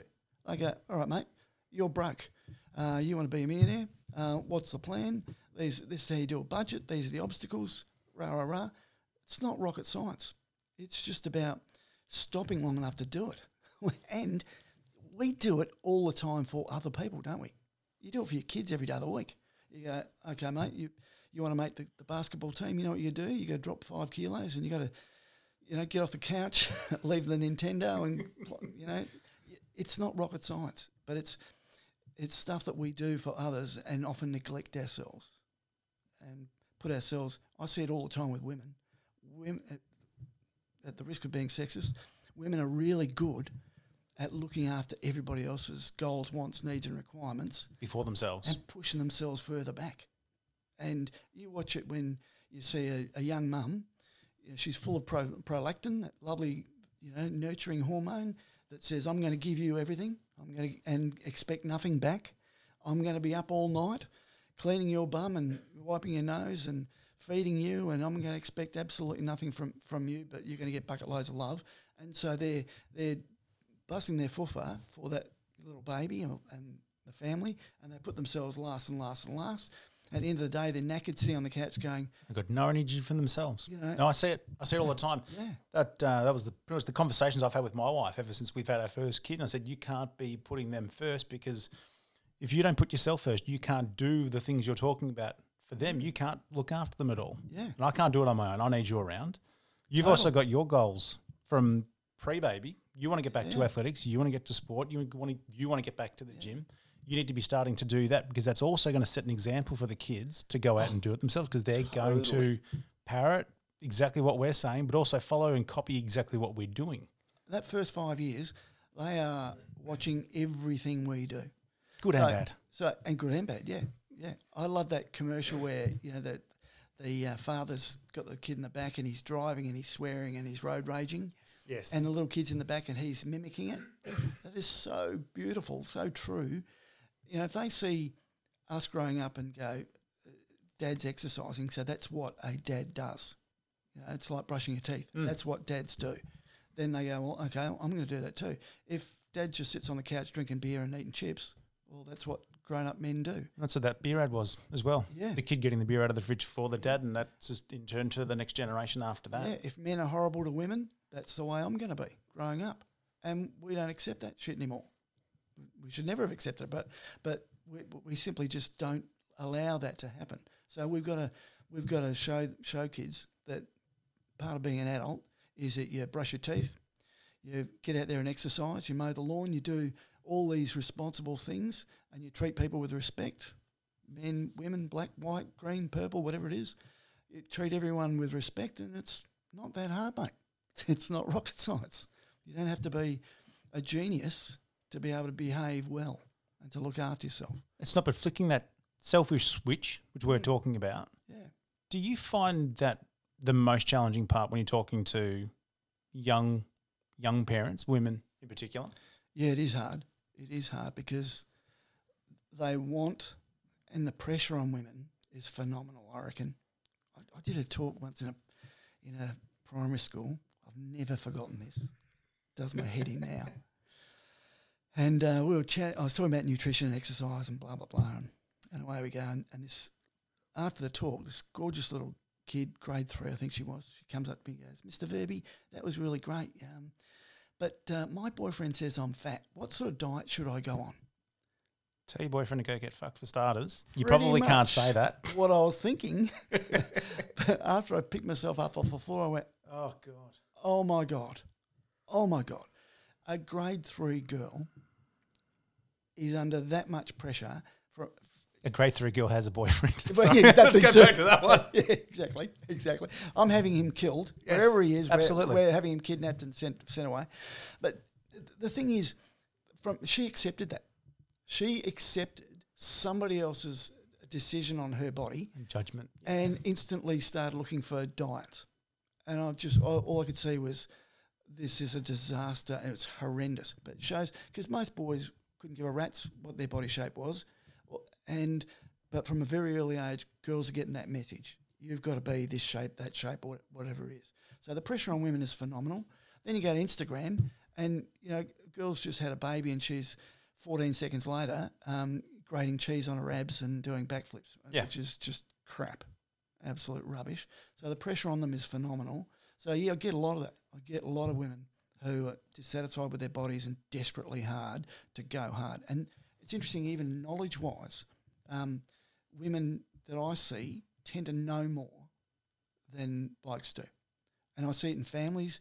I go, you know, um, a woman will come in and say, okay, we, we're going to, I want to change my body shape. So I'm going to change my eating plan. I'm going whatever I'm going. And the rest of the family goes, yeah, that's that's great. Good on you. We're, we're supporting you, but we're not changing. we're still eating whatever we're eating. But when the bloke comes in and says, This is what we're doing. I'm I'm changing my body shape. We're- eating nothing but mung beans. The whole family changes. They're all eating mung beans. So I, I look at that and I go, why is that? How is that happening? And it's it's weird. It is absolutely weird, but it's really common. It's really common. Women's knowledge is better, and they're trying to make uh, make the whole family healthy, and the bloke's ignoring it all until he gets a fright and goes, "Oh, that's it. We're all going paleo." okay. And going the other extreme. yeah, yeah, Yeah. Yeah, until I get to where, where he wants to be, and then they all fall apart. And it's and again, I see too much of that extremism. We're going to go go hard until we get that result. You know, nobody ever says, "This is the way I'm going to eat for the next hundred years." This is the way I'm going to train for the next hundred years. I go, I'm doing an eight week challenge. Know, Goes back to that results immediately. yeah, and, and I don't have a problem with the eight week challenge if you want to see what what does the best version of me look like. You know, I, I respect that. I think that's awesome. It's kind of cool to see what you're like, what the best version of you could look like. But I think you should also be looking at what's the sustainable version of this. You know, I, I don't want to never have an ice cream again. I, ice creams are great. Yeah, M&M McFlurry's the best. maybe, maybe some Can we get some sauce. sponsorship? Where's, where's McFlurry when we need them? No, that was my wife's calling card when she was pregnant the first time. Was McFlurry's every night. It's like okay, if that's the worst you're going to have, knock cucumbers with whatever. I'm I'm all for that. Absolutely. So th- th- th- I just want to go go. you know, often when I'm working with people one on one, I'll start from the Friday night splurge. What's the non-negotiable splurge for you? At my joint, it's a couple of beers and Orgello's pizza, which incidentally is costing me a fortune every Friday night. They make the best pizzas in Balwyn, and a couple of beers, feed up, watch watch the footy or the first half before I fall asleep, and that's a non-negotiable. So the rest of the time, what else is non-negotiable in terms of my exercise and my eating patterns and and so forth, and people are more interested in what you what you can take away than they are about what you could put in. And I want to go the other way. I want to go. Let's let's look at what we can put into your life that's going to bring you joy.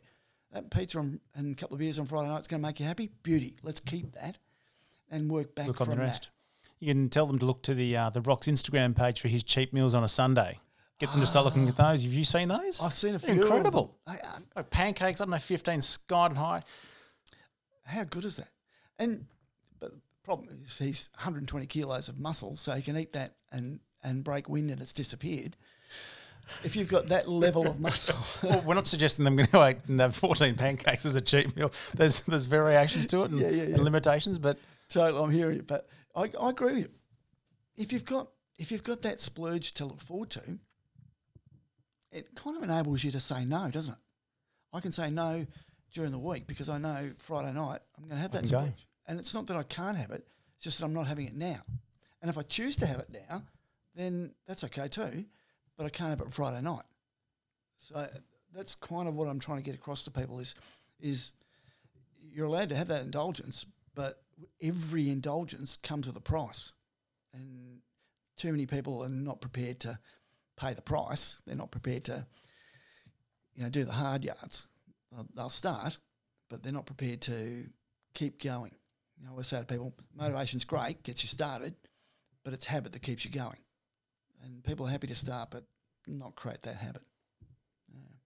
you're finding though the the the right cultures, the right community helps with that consistency, continuation of Yeah, of holding all that. Totally. So I suppose if we're if we're finding someone who's struggling with that, uh, with their goals, not achieving, if Oh. we're looking at those extra aspects, no, if you're spot on, um, you just like we said earlier, I guess you, you never train as hard on your own, but uh, as you do with with a good group, and you never eat as well as you do when everyone else is. You know, you're generally a bit. You're generally an average of the five people you hang around with the most, aren't you? So if you hang around with with you know people that eat shit, guess what you're going to eat? If you hang around with people that eat clean, you're going to get it right. So yeah, the community that you you choose to be a part of is really important. You know, if they're drinking beers every night of the week, it's pretty much what you're going to be doing because it becomes habit. I, I was testing this bloke um, in a mine once, and he said, "I have about 18 beers a night." He's a massive, big unit, and I just my jaw Wow. dropped, and I went, "Oh my god, are you serious?" He goes, "Yeah." I haven't had I haven't had 18 beers in my life. I- I'd be I'd be dead. and I've looked at him and gone, and then he's sitting there and he goes, "Did you want to know what I have when I go back to my room?" No.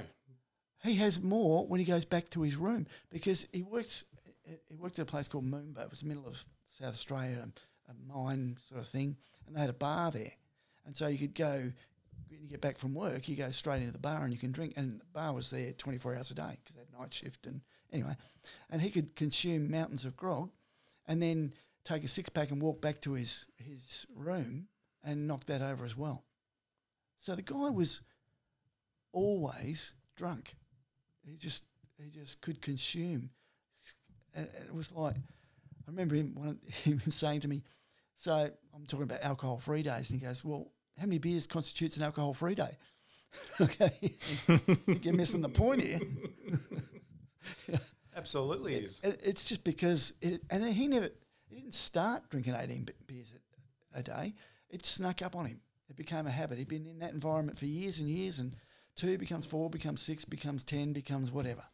And he was able to drink mountains of alcohol because it snuck up on him. And for all of us, it's getting out of that, that habit. That's why dry Julys and things like that are gold because they test people. Now, I'm not much of a drinker, but I tried a dry July once, nearly killed me because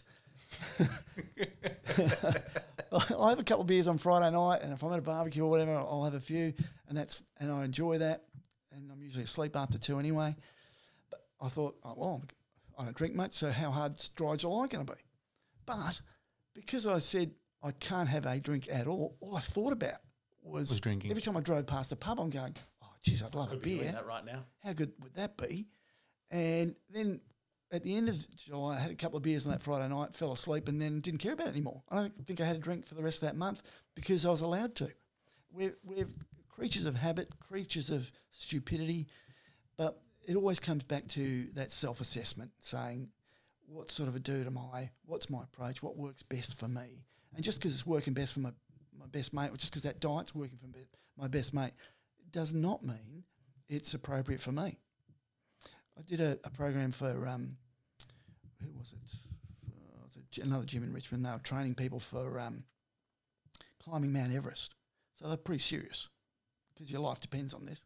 And they put them on a paleo style diet. There was about sixty of them, I reckon.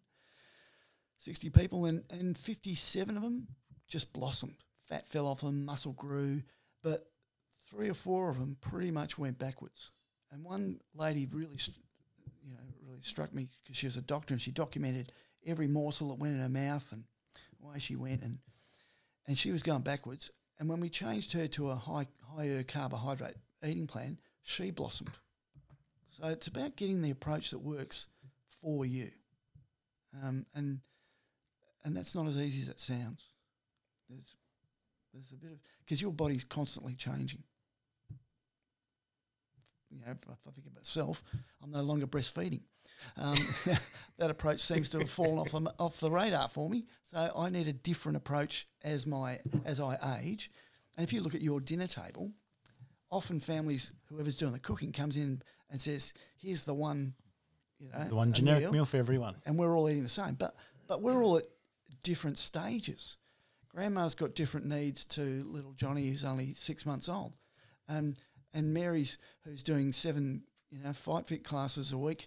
Or, or F forty five class a week. She needs different food from Nathan, who's who's um, you know riding a bike, hundred k's a day. So we're all all in different situations, and we go, but we we try and give them all the same exercise. We try and give them all the same food, and that's dumb, Mm. and and not clearly not working, clearly not working.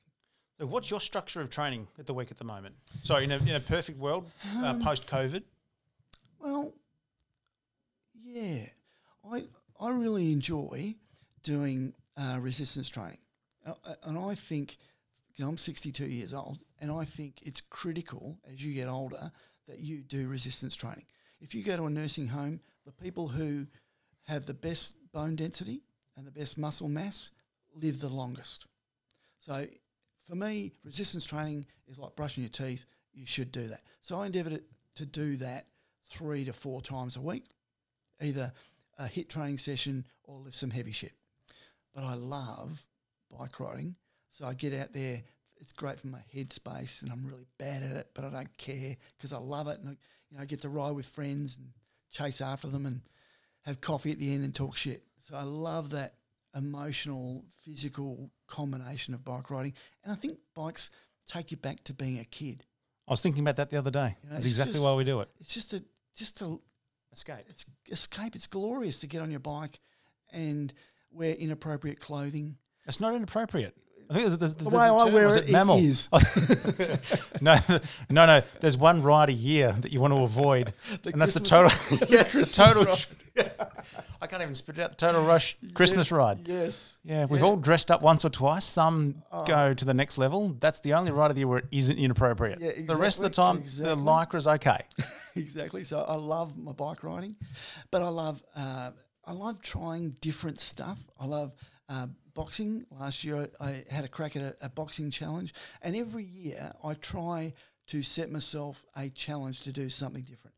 A few years back, I did my first ever Ironman, and and I I love. I think you should get outside your comfort zone once a year and do something and to try, and you might discover something about you that you never knew you had. A, a colleague of mine, um, she's just magnificent. She runs a, a gym in Port Melbourne called uh, Twelve Rounds, and um, Tiff, Danny Green. uh, Danny Green's Yep. franchise, yeah. Tiff works. Uh, she owns one of those, and she she trains there. And she she um just somebody oh, she did a, a program that sort of looked at her skill base, and it said, "We think you've got some artistic um, skills."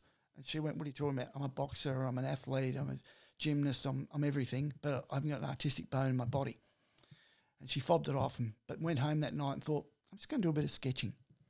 And seven weeks from that night, she's now getting paid doing portraits of people. You want to see her her stunning pictures, black and white chalk, you name it. She is stunning. She never knew she had that skill. So who knows what we're capable of? So why not get outside your comfort zone once a year and, and learn something about yourself? You might discover you can sing. You might discover you're, you can ride bikes. You might discover, and what's the worst thing that can happen? You make a dick of yourself. And Or you really enjoy it and you continue you it. really on the flip side, it. yeah. or you've shown that you've got the courage to, to try something new. So f- for me, I, I'm always looking to try different sort of training methods because I really enjoy that sort that physicality part of that. And for me, really some testing. For me, I discovered that my body wants to train twice a day. I I used to um, I used to sneak out for that second workout during the day, and I'd get my sweaty, disgusting clothes, and I'd wash them. wet, my wife didn't know that I'd done it. And she'd go, "Did you do a second workout? What are you doing that for?" And I'd hang my head and go, "I don't know. Shouldn't you be? You should be patting me on the back, not not clapping up I the don't back know of the head. why I did it. I just wanted to do it." and it was, and now I know that that's me. And some people need to do that. Some people need to train at night. Some people need to train in the mornings. Some people, um, the training isn't even enjoyable for them. They just need to tick the box of it. It's not the the actual activity itself. Some it's it's yoga. It's about the mental, spiritual aspect of it. And no, we don't know any of this if we don't have a crack. And if you're doing the same shit every day, you might be missing some gold somewhere. And I don't want to. I don't want to miss the gold. No. Life's too short for that. Absolutely. So, who sets your weight programs, your resistance training programs? Is that you, or do you run by a few of your coaches?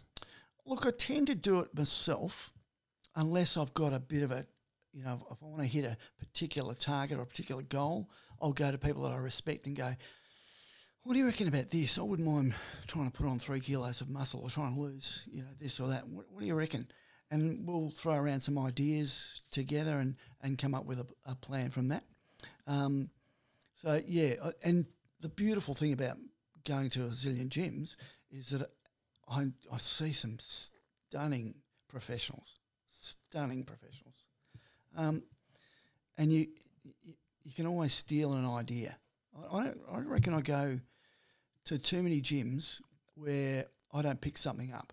Where you go, oh wow, I haven't seen that before, and if you're not learning, something's something's wrong because there's always someone coming through with a with an absolute cracker of an idea, and you go, "How did I not know that? How did I not see that before?" And you go, "Beauty, let's go." And there are so many good ones around. So if you're not if you're not catching, you're getting left behind from an athlete perspective. I agree. You know, I, I, you know, athletes athletes know that in their soul. You know, um, really good business people know that in their soul. They just just know, and it's and it's never enough for athletes. It's never quite enough. You know, that's good. Um, and you see it when they whinge and moan about um, when they hit a plateau. Clients come to me and bitch and moan they've hit a plateau, and I go, mate, that's fantastic. I go, what are you talking about? I haven't improved in three weeks. I go, well, yeah, but have a look where you were. And now what you've discovered is that even you've discovered that this is baseline. Best, this is the new best you. So now we're going to have to create a whole new plan to get to the next peak. This is, and you can leverage off that peak. And plateaus are usually a lot higher than the valley, aren't they? So you've improved to get to that plateau. You now know what you're capable of. This is a great, this is a great opportunity. But instead of it, they come in with their sookie la la face, going, oh, "I haven't improved in three weeks." You're confusing me with someone who cares. it doesn't matter. I'm interested in where to from here, not about where you're at right now. Let's look. Let's look at what the plan is for the future.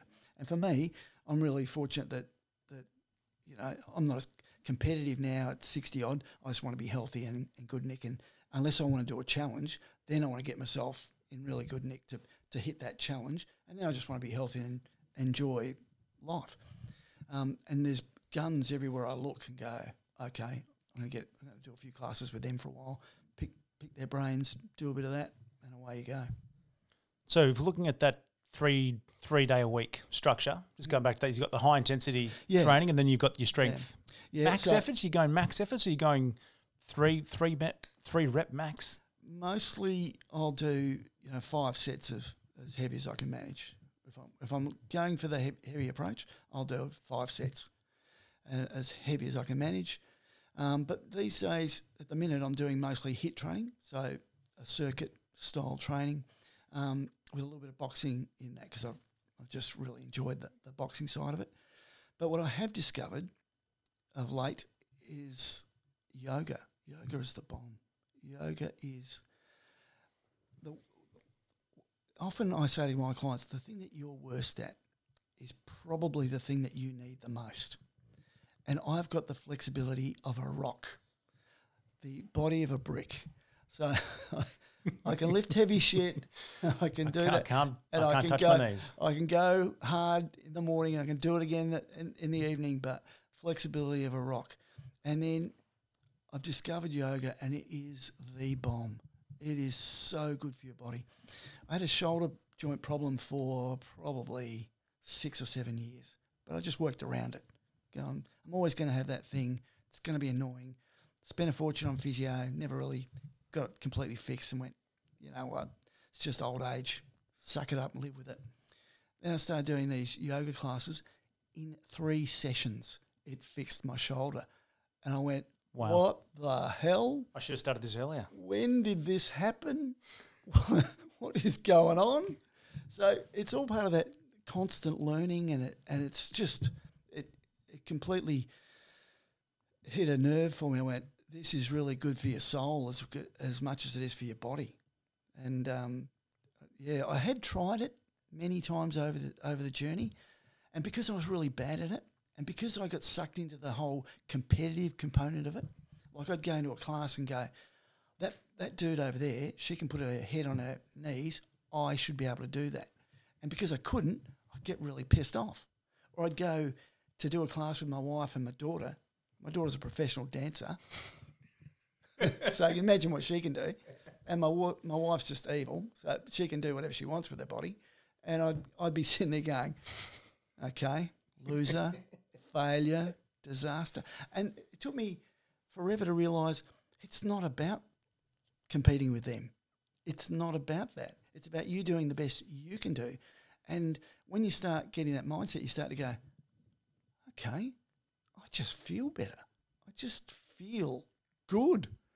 And my range of movement is better and I feel feel better and I, and and it would rear its head when I least expected it to. You know, it might be in a ride or it might be in a run or it might be in a whatever. I go, wow, I'm just moving better. How weird is that? And it's you know it's completely down to yoga. So yoga is, is the bomb. It's re- really I'd recommend, especially to males, especially to um, well anyone really. It, it's it's good for you as as good for your brain and your mind as it is for your body. And then the bike, loving the bike. I've, I haven't been on the bike too much of late. Uh, it's I, I don't see too many photos. Oh, you could be on the bike if it's not on Strava. Have you heard It the latest one? happen. If it's not Yeah, on Strava, it didn't, didn't happen. happen, yeah. But the new one with Strava is if, you, if it's not on Strava, you probably haven't paid for it. Because Strava have just changed their settings. But are you riding a fair bit still? Look, I not as not as much. Look, I, I would get onto my bike probably two to three times a week. Um, not as much because I'm doing doing other other stuff. I've, discovered the yoga and I'm just you know I'm training in other ways. But I and because my mate that I ride with is not riding at the same time, so I've sort of gotten gotten a bit lazy with that going up my own. But I still love it just as much. It is it is something that takes you back to being a kid, frees you up. It's great for your fitness. Um, it's just the best thing ever. And I've got a really good bike, uh, which I got from you know from the just Total Rush changed my life. I remember when I got my good bike, I went in there and and um, you know I'd bought shit bikes before and and um, they taught me into getting a really good bike. And once I got on it, you went, oh my god, how long has this been going on? It just makes it so so enjoyable, and then you can't wait to get on it. So yeah, not as much riding, but still riding. Not sure I'm getting any better either, just quietly. I think it was about uh, consistency, about the rides, wasn't it? Touched on that Yes, earlier. uh, Consistent we did with touch training. consistency. It's, yes. it's hard with riding because I'm not sure if you're the same. We do a really long ride, say 100 Ks. When us athletes here, we, we do it about yep. three, three and a half hours. Yep. Could be faster, but we're not that good. That's, that's me in particular. Yeah, but then you both. get you get home and then you're sleeping for the next three hours recovering from that bike ride. but it's a beautiful sleep. It is a it is there's nothing like that snooze on the couch after you've had a really good workout and allowing your body to recover. And a really big workout like that, you don't have any choice. It forces you to lie down and recover and have a really deep, good quality, recuperative quality sleep. Because too often people aren't getting themselves physically exhausted enough to get that deep quality sleep.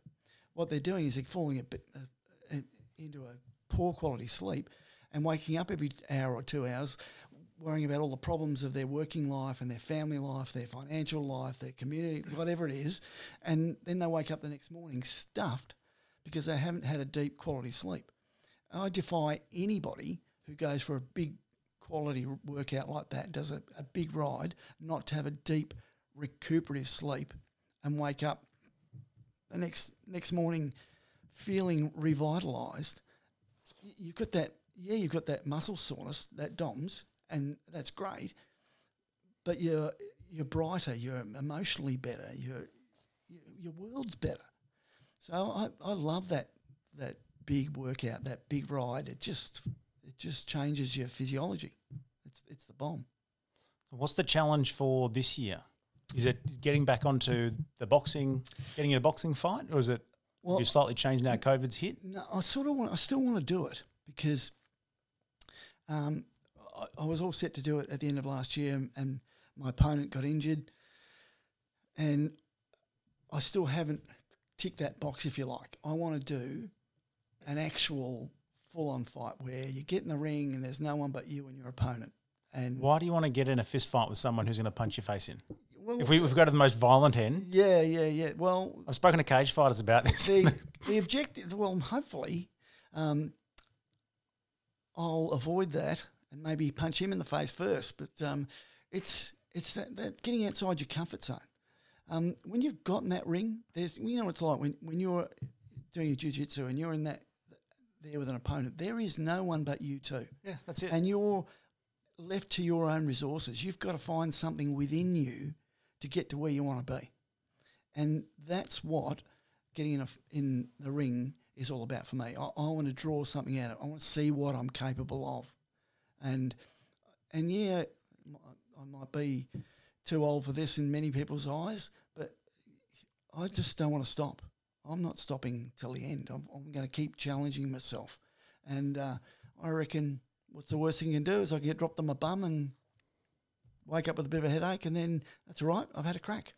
You have no yeah. regrets after that. Yeah, yeah. You can choose the next challenge after that. Go for a second fight, maybe. Having said that, I'll tell go you, into the cage. Yeah, funny story. Mrs. I, Verbi loved that. Uh, no, she's not big on that.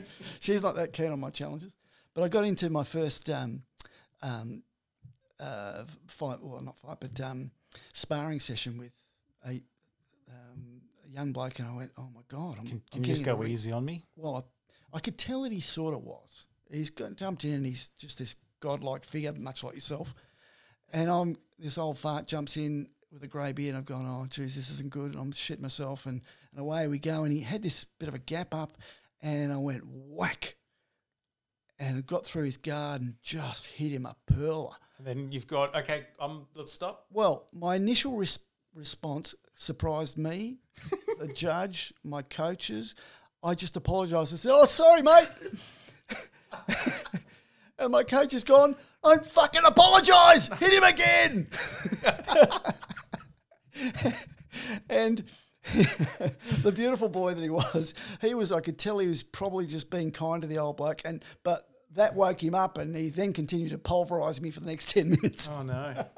but we both survived. It was, but it's fun. It's just, it's it's so much more cerebral than you think it is. It definitely is. You have to. You're really thinking all the time. You're just concentrating, and your adrenaline goes through the roof. It's a buzz.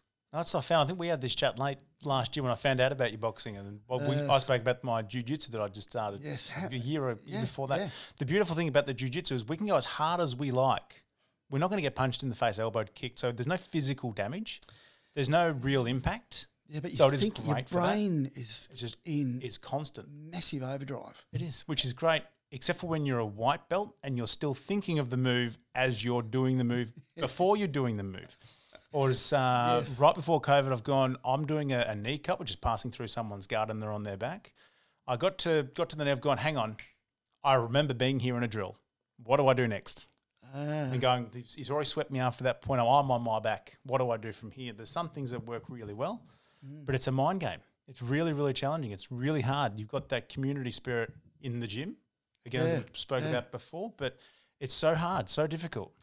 That was one of the but a lot of fun things I loved about the Fight Fit Challenge was you got you know you got fifty people, all from the community, men, women, old, young, well, mostly young and me, and uh, they, they, and we're in this together, and we're all busting our gut to get into in it because you've got to get in a really good nick to get in the ring to go flat out for three three minute rounds. You, you've got to get yourself pretty fit, and so everyone's helping each other, supporting each other. It's just a great place to be. It's very different, isn't it? Oh, gee, very different environment than martial arts. Yeah, yeah, it is because there's that mutual respect for each other and you go, I know how hard you're working, and I respect that. And you know, hats off to you, mate. That's that's a great effort. And man, woman, or child, it's awesome. is there, is there shit talk in the in the sparring, or is it full on? Because on jiu-jitsu we can get we can do the shit talking in between, or even celebrate a good move. Not as much because you every now and then there'll be a cheeky comment or something like that, but but not as much um, because, well, I guess because we're we're all beginners as well. So, well, no, there's a few that have done it, done it before, but so you're sort of not as much, not as much because you can be uh, on your bum pretty quick. And uh, it can look really bad if you just make a cheeky comment. All of a sudden, you're on your bum going, whoopsie. I got dropped by this young girl. She hit me with this magnificent hit. And do you reckon I copped some shit over that? You would have absolutely. Oh, absolutely copped, copped that. So, but it was a, I still remember it to this day. It was one of the best right hooks. I remember seeing it coming and, and my brain was working in slow motion saying, you need to get your face out of the way here, John. Um, okay. Too late. Too late, too late. It is. It is. It is a wonderful sport. Yeah. All the martial arts. Oh, it's all so- about skill. So you've got someone who's highly skilled. They will. They will knock you out. They'll choke you out much faster than you think. There's Mm. Yeah. nothing you could do about it, No, which is the worst thing in the world. It happens so quickly. The smaller athletes can beat the bigger ones. Oh, totally. Totally. And then somebody start freaking out going, I'm not safe. And you know, I, I look at that now, and I look at um, some of the people that come into the gym, and and you know, in street clothes, they look pretty ordinary. And when, when they get their gear off, and you, then you see the skill level I've got, and you go, "Oh, mate, if you were in a pub, and somebody saw you, they would go pretty nondescript." You know, I, could, I could take him. I, I could could knock take him out. him. Yeah, he would tap dance on your head before you you could even think about it. So, you know, I look at people that go to pubs and, and want to start fights and stuff, and go, mate, You have no idea who's out there. Uh, you are just phew, crazy. You don't know how many guns are out- out there. Well, you might not know that either. How many amazing athletes are out there that will just smash you to pieces. So yeah, but it's it's it's all about getting the mix right with with martial arts. It's about getting your mind right. It's about getting your body right. It's about really working hard. There is there's no half measures with that. It's you know you I was saying before about 50-50 on the homeschooling. It's it's more Yeah. more for that for the martial arts. If you're not all in You- you and you're going in. for a fight, you're going to get found out very quickly. really quick. It, there's nowhere dangerous. to, nowhere to hide. So you've got to get your get your head right before you get anything else right. And again, it's that same old model of stop, take stock. Where am I at? Where where do I want to be? What's the plan? How do I get there? Who do I need to support me? And you know how much how fair dinkum am I to, to reach that goal? Especially if you're doing a boxing fight. Oh, absolutely. there's two fights at my place. There's the one in the ring, and then there's the telling my wife that this is what I'm going to do. She goes, "Oh, please tell me you're not."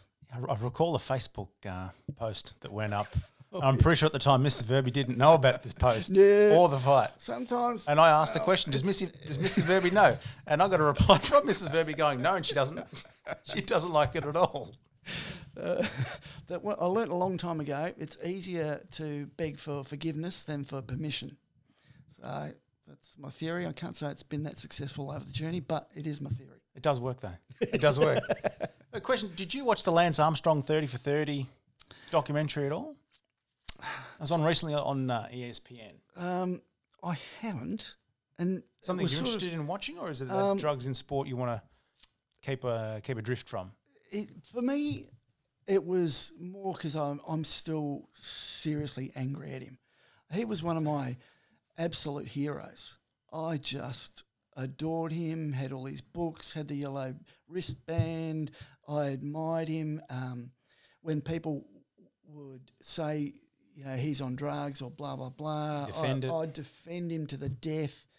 Um, and so I was devastated, and I was, you know, I'm, I'm I think in many ways naive about about my sporting heroes. I want them to be that beautiful person that that you know that we see up in on the billboard, and and I was so devastated. So, and every time I saw him interviewed, I was devastated. And I read a couple of books from people that had, uh, dealt with him, and I saw the real caliber of that person. So, you know, when I look at the that, there's nothing for me in that documentary that's going to change my n- new view of him as being a villain. He, he is as toxic and as shallow and as horrible as as you can be, and I'm still cross at him for, for that. Um, and his his argument is that everyone else is horrible. Well, that doesn't cut it for me. The So- whole peloton was on it. Well, maybe Which, they were. which makes it very hard. He was just the best at taking getting away with it. yeah, maybe they were, but that doesn't make it right. And I don't want to. I don't want to hear anything that he's got to say. I don't want to hear his justifications, and it taints everything that he he says for me. So, uh, and and it's a bit like that with the Michael Jordan. um, That was interesting. Interesting. It Did you watch that? I watched a big chunk of it, but I found myself getting angry, going, "You're not the nicest person on the planet." It, there's No, winning at all costs versus the community culture that we were talking about Yeah, all yeah, today yeah, is yeah. very, very different. that's that's not what sport is for me. Sport is we're all in this together. We're all dragging each other along. We're all celebrating our successes together, and we're trying to get to a better place as a group. And winning, if I have to cheat, or winning if I have to be a prick, isn't good enough for me. I, I, I don't want to win like that. I don't want to be part of that, and I don't have respect for people like that. So when I watched Michael's uh, thing, I went, uh, "You're not as nice as I, I thought you were." You know, there's something not quite kosher about you, and yeah, you're, you're successful and good on you, but yeah. So I'd sort of drifted away from it a bit. So maybe I'm naive, maybe I'm not that killer instinct that I should have, but it, yeah, that's di- he's disappointed me a little. Nowhere near as much as Lance Armstrong, who It just ripped, ripped everyone's heart out. yeah, he did. He really did. he was the reason why I got on the bike. I loved bikes as a kid, but he was the reason why you jump on. Yeah, you go. You buy all the Trek stuff, buy all his yellow Yeah, Livestrong stuff. and and the the story of the, the you know recovering from cancer and winning the the tour and you know doing all this stuff for cancer patients and and I suppose you could argue that he was able to do those things because he cheated, got away with it, and created the great story and and did and certainly did plenty of good things for, for good people, but he was still a cheating lion, you know, sob. was unfortunately for us. Yeah, yeah, and and we're seeing he was certainly not the Lone Ranger. Have a look at the Russian athletic team. like, really? What's going on with that? How, how do you how do you deal with that, knowing that they can't they can't compete at any any sporting, well they can in the UFC. That's different. But if we're looking at the Olympic level, they can't uh, compete under the Russian banner. They've got to compete under a I, I want to say white flag banner, Yeah. but they're still some are still allowed to compete if they didn't. Well, they've got to be able to prove They weren't part of the, the they state. weren't part of it. Good luck with that for a start. You can't. You just how, how do you how do you do that? But you know, say they did, say they found found someone. Well, it's going to take a long time to um, to gain the world's trust. I remember um, listening to David Parkin, the coach of Carlton Footy Club, once, and he said, um, "Once trust is gone, you need to leave that organisation. And I reckon that's about right because you you're never quite right uh, once you once you've lost trust in that. And, and I I can't possibly trust the Russian athlete. You can't believe a word they say. Or, No. You know, can't trust Lance Armstrong. Whatever he says, I'm not going to believe anything he says. He's just covering his ass. You know, once trust is gone, there is no coming back. In my in my humble opinion. I think most would agree on that. Yeah. And they're not the people that we want our kids to aspire to. You know, they're, they're not the they're not the dude that you know your kid watches and go, oh, I want to be like that. You know, you know, I want to be like Freeman, the, the just wonderful athlete. She's she's like gold. She's the one I want my kid to aspire to, not Lance Not not these types. dirtbag. you know, that's a shocker. No, can't do that. So, do you get your head around the likes of a Lance Armstrong, Marion Jones, mm. who are taking performance enhancing drugs, and then someone like a Usain Bolt comes through, breaks all the previous world records done by dopers. Mm. The four or five other Jamaicans get tested positive that weren't anywhere near Bolt. How do you trust? I, I find it hard to trust any athletes at that level mm. in any sport. You don't. You don't. I, I don't think you can. I, I look at it and go, yeah, it's good. I hope he's clean. But if someone came up tomorrow and said, "H- H- Usain Bolt, ta- took drugs, w- would you be shocked and stunned? Not in the slightest. The, there's the aspect of he was breaking world junior records at 15. And you go, maybe, maybe Yeah, he's been doing it for. it was all right. Or maybe he's been taking drugs forever. possibly. So It's very, very The- hard. You the want to, like you said, but the fact that that so many, like I think Lance was, he's, he's the one. He's the one that's done it for me. So for, from then on, you, you're never hundred percent certain. You know, you, you're never hundred percent sure, and you go, I hope that's the case, but mm, you know, look back in in history. They've been doing it for a very long time. They've been cheating for a very long time, but there's also been amazing people um, that have been beating the cheats for a very long time because of you know look at Zatopek. You know he was doing like 100, 400 sprints in his training. Nobody thought that was even possible. Uh, he showed the world that this is mate. You think you train hard? Have a look at this. Uh, and he was exploring every known possibility. I read somewhere that he was in, in the in the bath He'd put all the wet clothes in the bath and he'd run on the spot in the bath and, until all the, all the water was drained out of all, the, all his clothes. This dude was trying Everything. every possible weird thing. If it meant doing 100 400s with, I think he had like a, I think it was 150 metres recovery, then he'd do another 100, uh, 400, sorry, and he did, did 100 of those. Like, so there are the freaks out there, the Bannisters and all these these guys that are, you guys can cheat. I'm not going to cheat.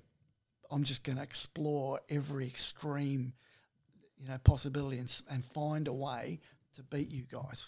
And they're the guys I look at and go, wow, Wow. that inspires the heck out of me. You know, you're weird, you're crazy, you've got a pain tolerance that none of us can deal with, but but God bless your cotton socks because you're just refusing to let those obstacles get in the way. I'm going to find a, a way under it, over it, round it, and that's the cool thing about gun athletes is that they find a way. You know, I'm, I'm yeah, I know there's an obstacle, but I'm going to find a way past this stuff. I'm not accepting that there's an obstacle. I'm just going to keep going until I find a way, and that's that, that's the dude that I want my kids to aspire to be.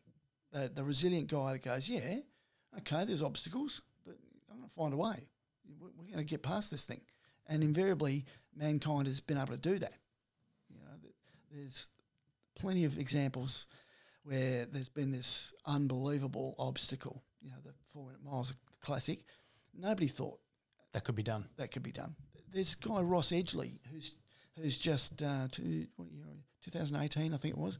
He swam around England and did, Really? a lap, did a lap of England as you do. As you do. 157 days of swimming, and he got a- and he kept going until he got got round. You know, and swimming in lanes where there's ships going past. There's all sorts of crazy shit going on. No, thanks. And he he went off to a number of universities and got tested. And the the scientist said, "Mate, you can't do this. You haven't got the body for it. You're not an elite swimmer. You you just you're a little mesomorph, muscular guy. Your legs are too big and heavy, and your head's too big. It's going to sink, and and you've never done any competitive swimming, and he's gone. Well, just fucking watch me. I was going to say that's the biggest watch me Yeah, and I've ever heard. and away he went, and he trained his trained, which was really interesting. He did a lot of resistance training to make his body resilient to cope with the swimming. So most people would have gone And all the elements that go along with the Yeah, beach beach yeah, swimming. Yeah. yeah, because he said, you know, you swim in a pool, it's all about technique, beautiful form, lovely, great. You swim in ten foot waves, there's no te- technique, mate. You've got to find a way to to get the job done. So he said, I bulletproofed all my joints by lifting big, heavy weights. I was strong as fuck. So when I got hammered by that wave, I could keep going again and again and again. He is an amazing, mm. amazing human being. It's incredible. Yeah. to Do that. And but people said it couldn't be done. It just you can't do it, mate. It's freezing cold and it's just not going to happen. And you're swimming through the top part of England where there's just it's where all the jellyfish come come through, and it's kind of this funnel of these killer je- jellyfish go through through it. And um, he said, "Yeah, yeah, no, I can do this. And he got in there and, and um, went through this section where there was all these jellyfish and was getting stung like 20 times a, a eight hour swimming shift. Incredibly painful. So he sat in the boat and they said, what, what can we do? Um, so one of the guys on the boat said, well, we need to find a way to cover your face, but you can still breathe. Mm. And so somebody said, well, why don't we get one of those GIMP masks, you know, from the sex shops? And I said, That's different. that's different, but it will cover your face. You can get the goggles on. You've got that open airway that's got uh, clips and things, whatever it's got on it, so you can still breathe. And inst- all of a sudden, he was able to then swim in amongst all the jellyfish and not get stung. And it was a classic example of how an athlete goes, there's an obstacle, it's stopping me from doing what I want to do. How do I get around it? Not accepting it and going, oh, well, I just can't swim. I'm not going to do it. He's gone, no, fuck it. I'm going to find a way. And it means I have to wear a silly gimp mask when I go swimming. I'll, I'll do it. I'm doing it. And there's not a lot of people here to see me. God, just don't take photos in those eight hours. exactly. So obstacles are there and they're always going to be there. Our job is to find a way. Our job is to help our clients find a way to get get that get past that obstacle. Instead of what I see a lot of is the yeah but response. Oh yeah, I want blah blah blah, but I've got a gammy leg or I've got this or I don't have time. If I have one more client tell me they don't have time, I'm just going to scream because that's bullshit. That's absolute. The most pathetic excuse of all time is I don't have time. You do, you absolutely have time. There's plenty of time through the day. Yeah, what you've got. You're just choosing not to. yeah, you're choosing You don't not want to, the goal enough. or your priorities. It's not high enough on your priorities. So don't. If if I said to you, um, you're going to die, you're going to have a heart attack, you're going to die, or I've got a gun at your head, I'm going to shoot you, you'd find that time because your motivation is suddenly very very different. So I don't accept the time thing because you can you, you can get a great result with just ten minutes. You can go in the corner and just hammer your body. Tell me if you do ten minutes of burpees, you're not going to improve your fitness. Pretty skyrocketed after 10 minutes of burpees. That's an incredible amount of, Yeah, of effort going through You're that. really stuffed, and you've hit pretty much every every muscle group in your body. You've worked aerobically, anaerobically. You've, you've you're gaining strength. You're improving your flexibility. You're hitting your entire body, and you need zero equipment, bugger all space. So yeah, mate, we can do this if we want to. In fact, you look at um, soldiers, you know, in Iraq, they're they're finding little corners and they're lifting rocks. They're finding ways to do resistance training, and that was one of the things I found interesting in Ross Edgley's book was he's swimming around England, but he would swim with the tides, which meant he had to swim for six hours straight, continuously, because he's going with it. He'd jump out, and you would think he would just recover, but he would get out of that, and he would still do uh, an hour to two hours of resistance training to strengthen his body, to make it make sure it stayed resilient, and to help recover from the swim. Because he said you just use the same muscles and the same movement the whole time, all of a sudden everything drops away. He said it got to a stage where his legs were like bloody jelly because he was never never standing on them. So he had to do an hour of squats and leg raises and things on the boat to strengthen his legs because his muscles were just going Wow. disappearing. Um, so it's it's all about finding out what the, what are the obstacles, not accepting it, coming up with a plan, trialing the plan, seeing what works, what doesn't, and then constantly refining and refining and refining. And before you know it, hey presto, we're at where we want to be. Yeah. Sounds like the way to go. It is the way to go. I mean, that was two hours. Flew No- by. No Yeah. way. That was two hours. Incredible. That was a whole lot of fun. It was a whole lot of fun for us. We probably bored two thousand people to death. I, I don't give a shit. I, I learned some things. It was good. I'm sure they did too.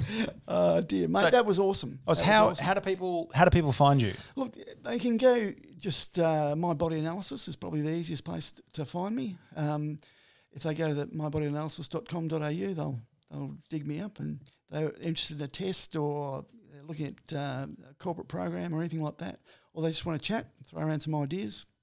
Don't hesitate to give me a ring or a text or an email. And Instagram. Instagram, good old famous Instagram. God, Good funny videos and memes You on that one you have there. you It's realise great. I have the worst Instagram um, site of all time. I keep telling people when I take photos of them, I'm going to make you famous. I'm going to put you on my Instagram page, and I've got three people who follow me, um, Mum and the cat. Well, let's hope that's, that's changing. I'm sure it will. Thanks very much for your time today, John. Absolute pleasure. Good Thank luck getting back into the ring. Absolutely. We'll be on the bike very shortly. Awesome, mate. Thanks, man. Thanks for having Been me. fun. Awesome. Cheers.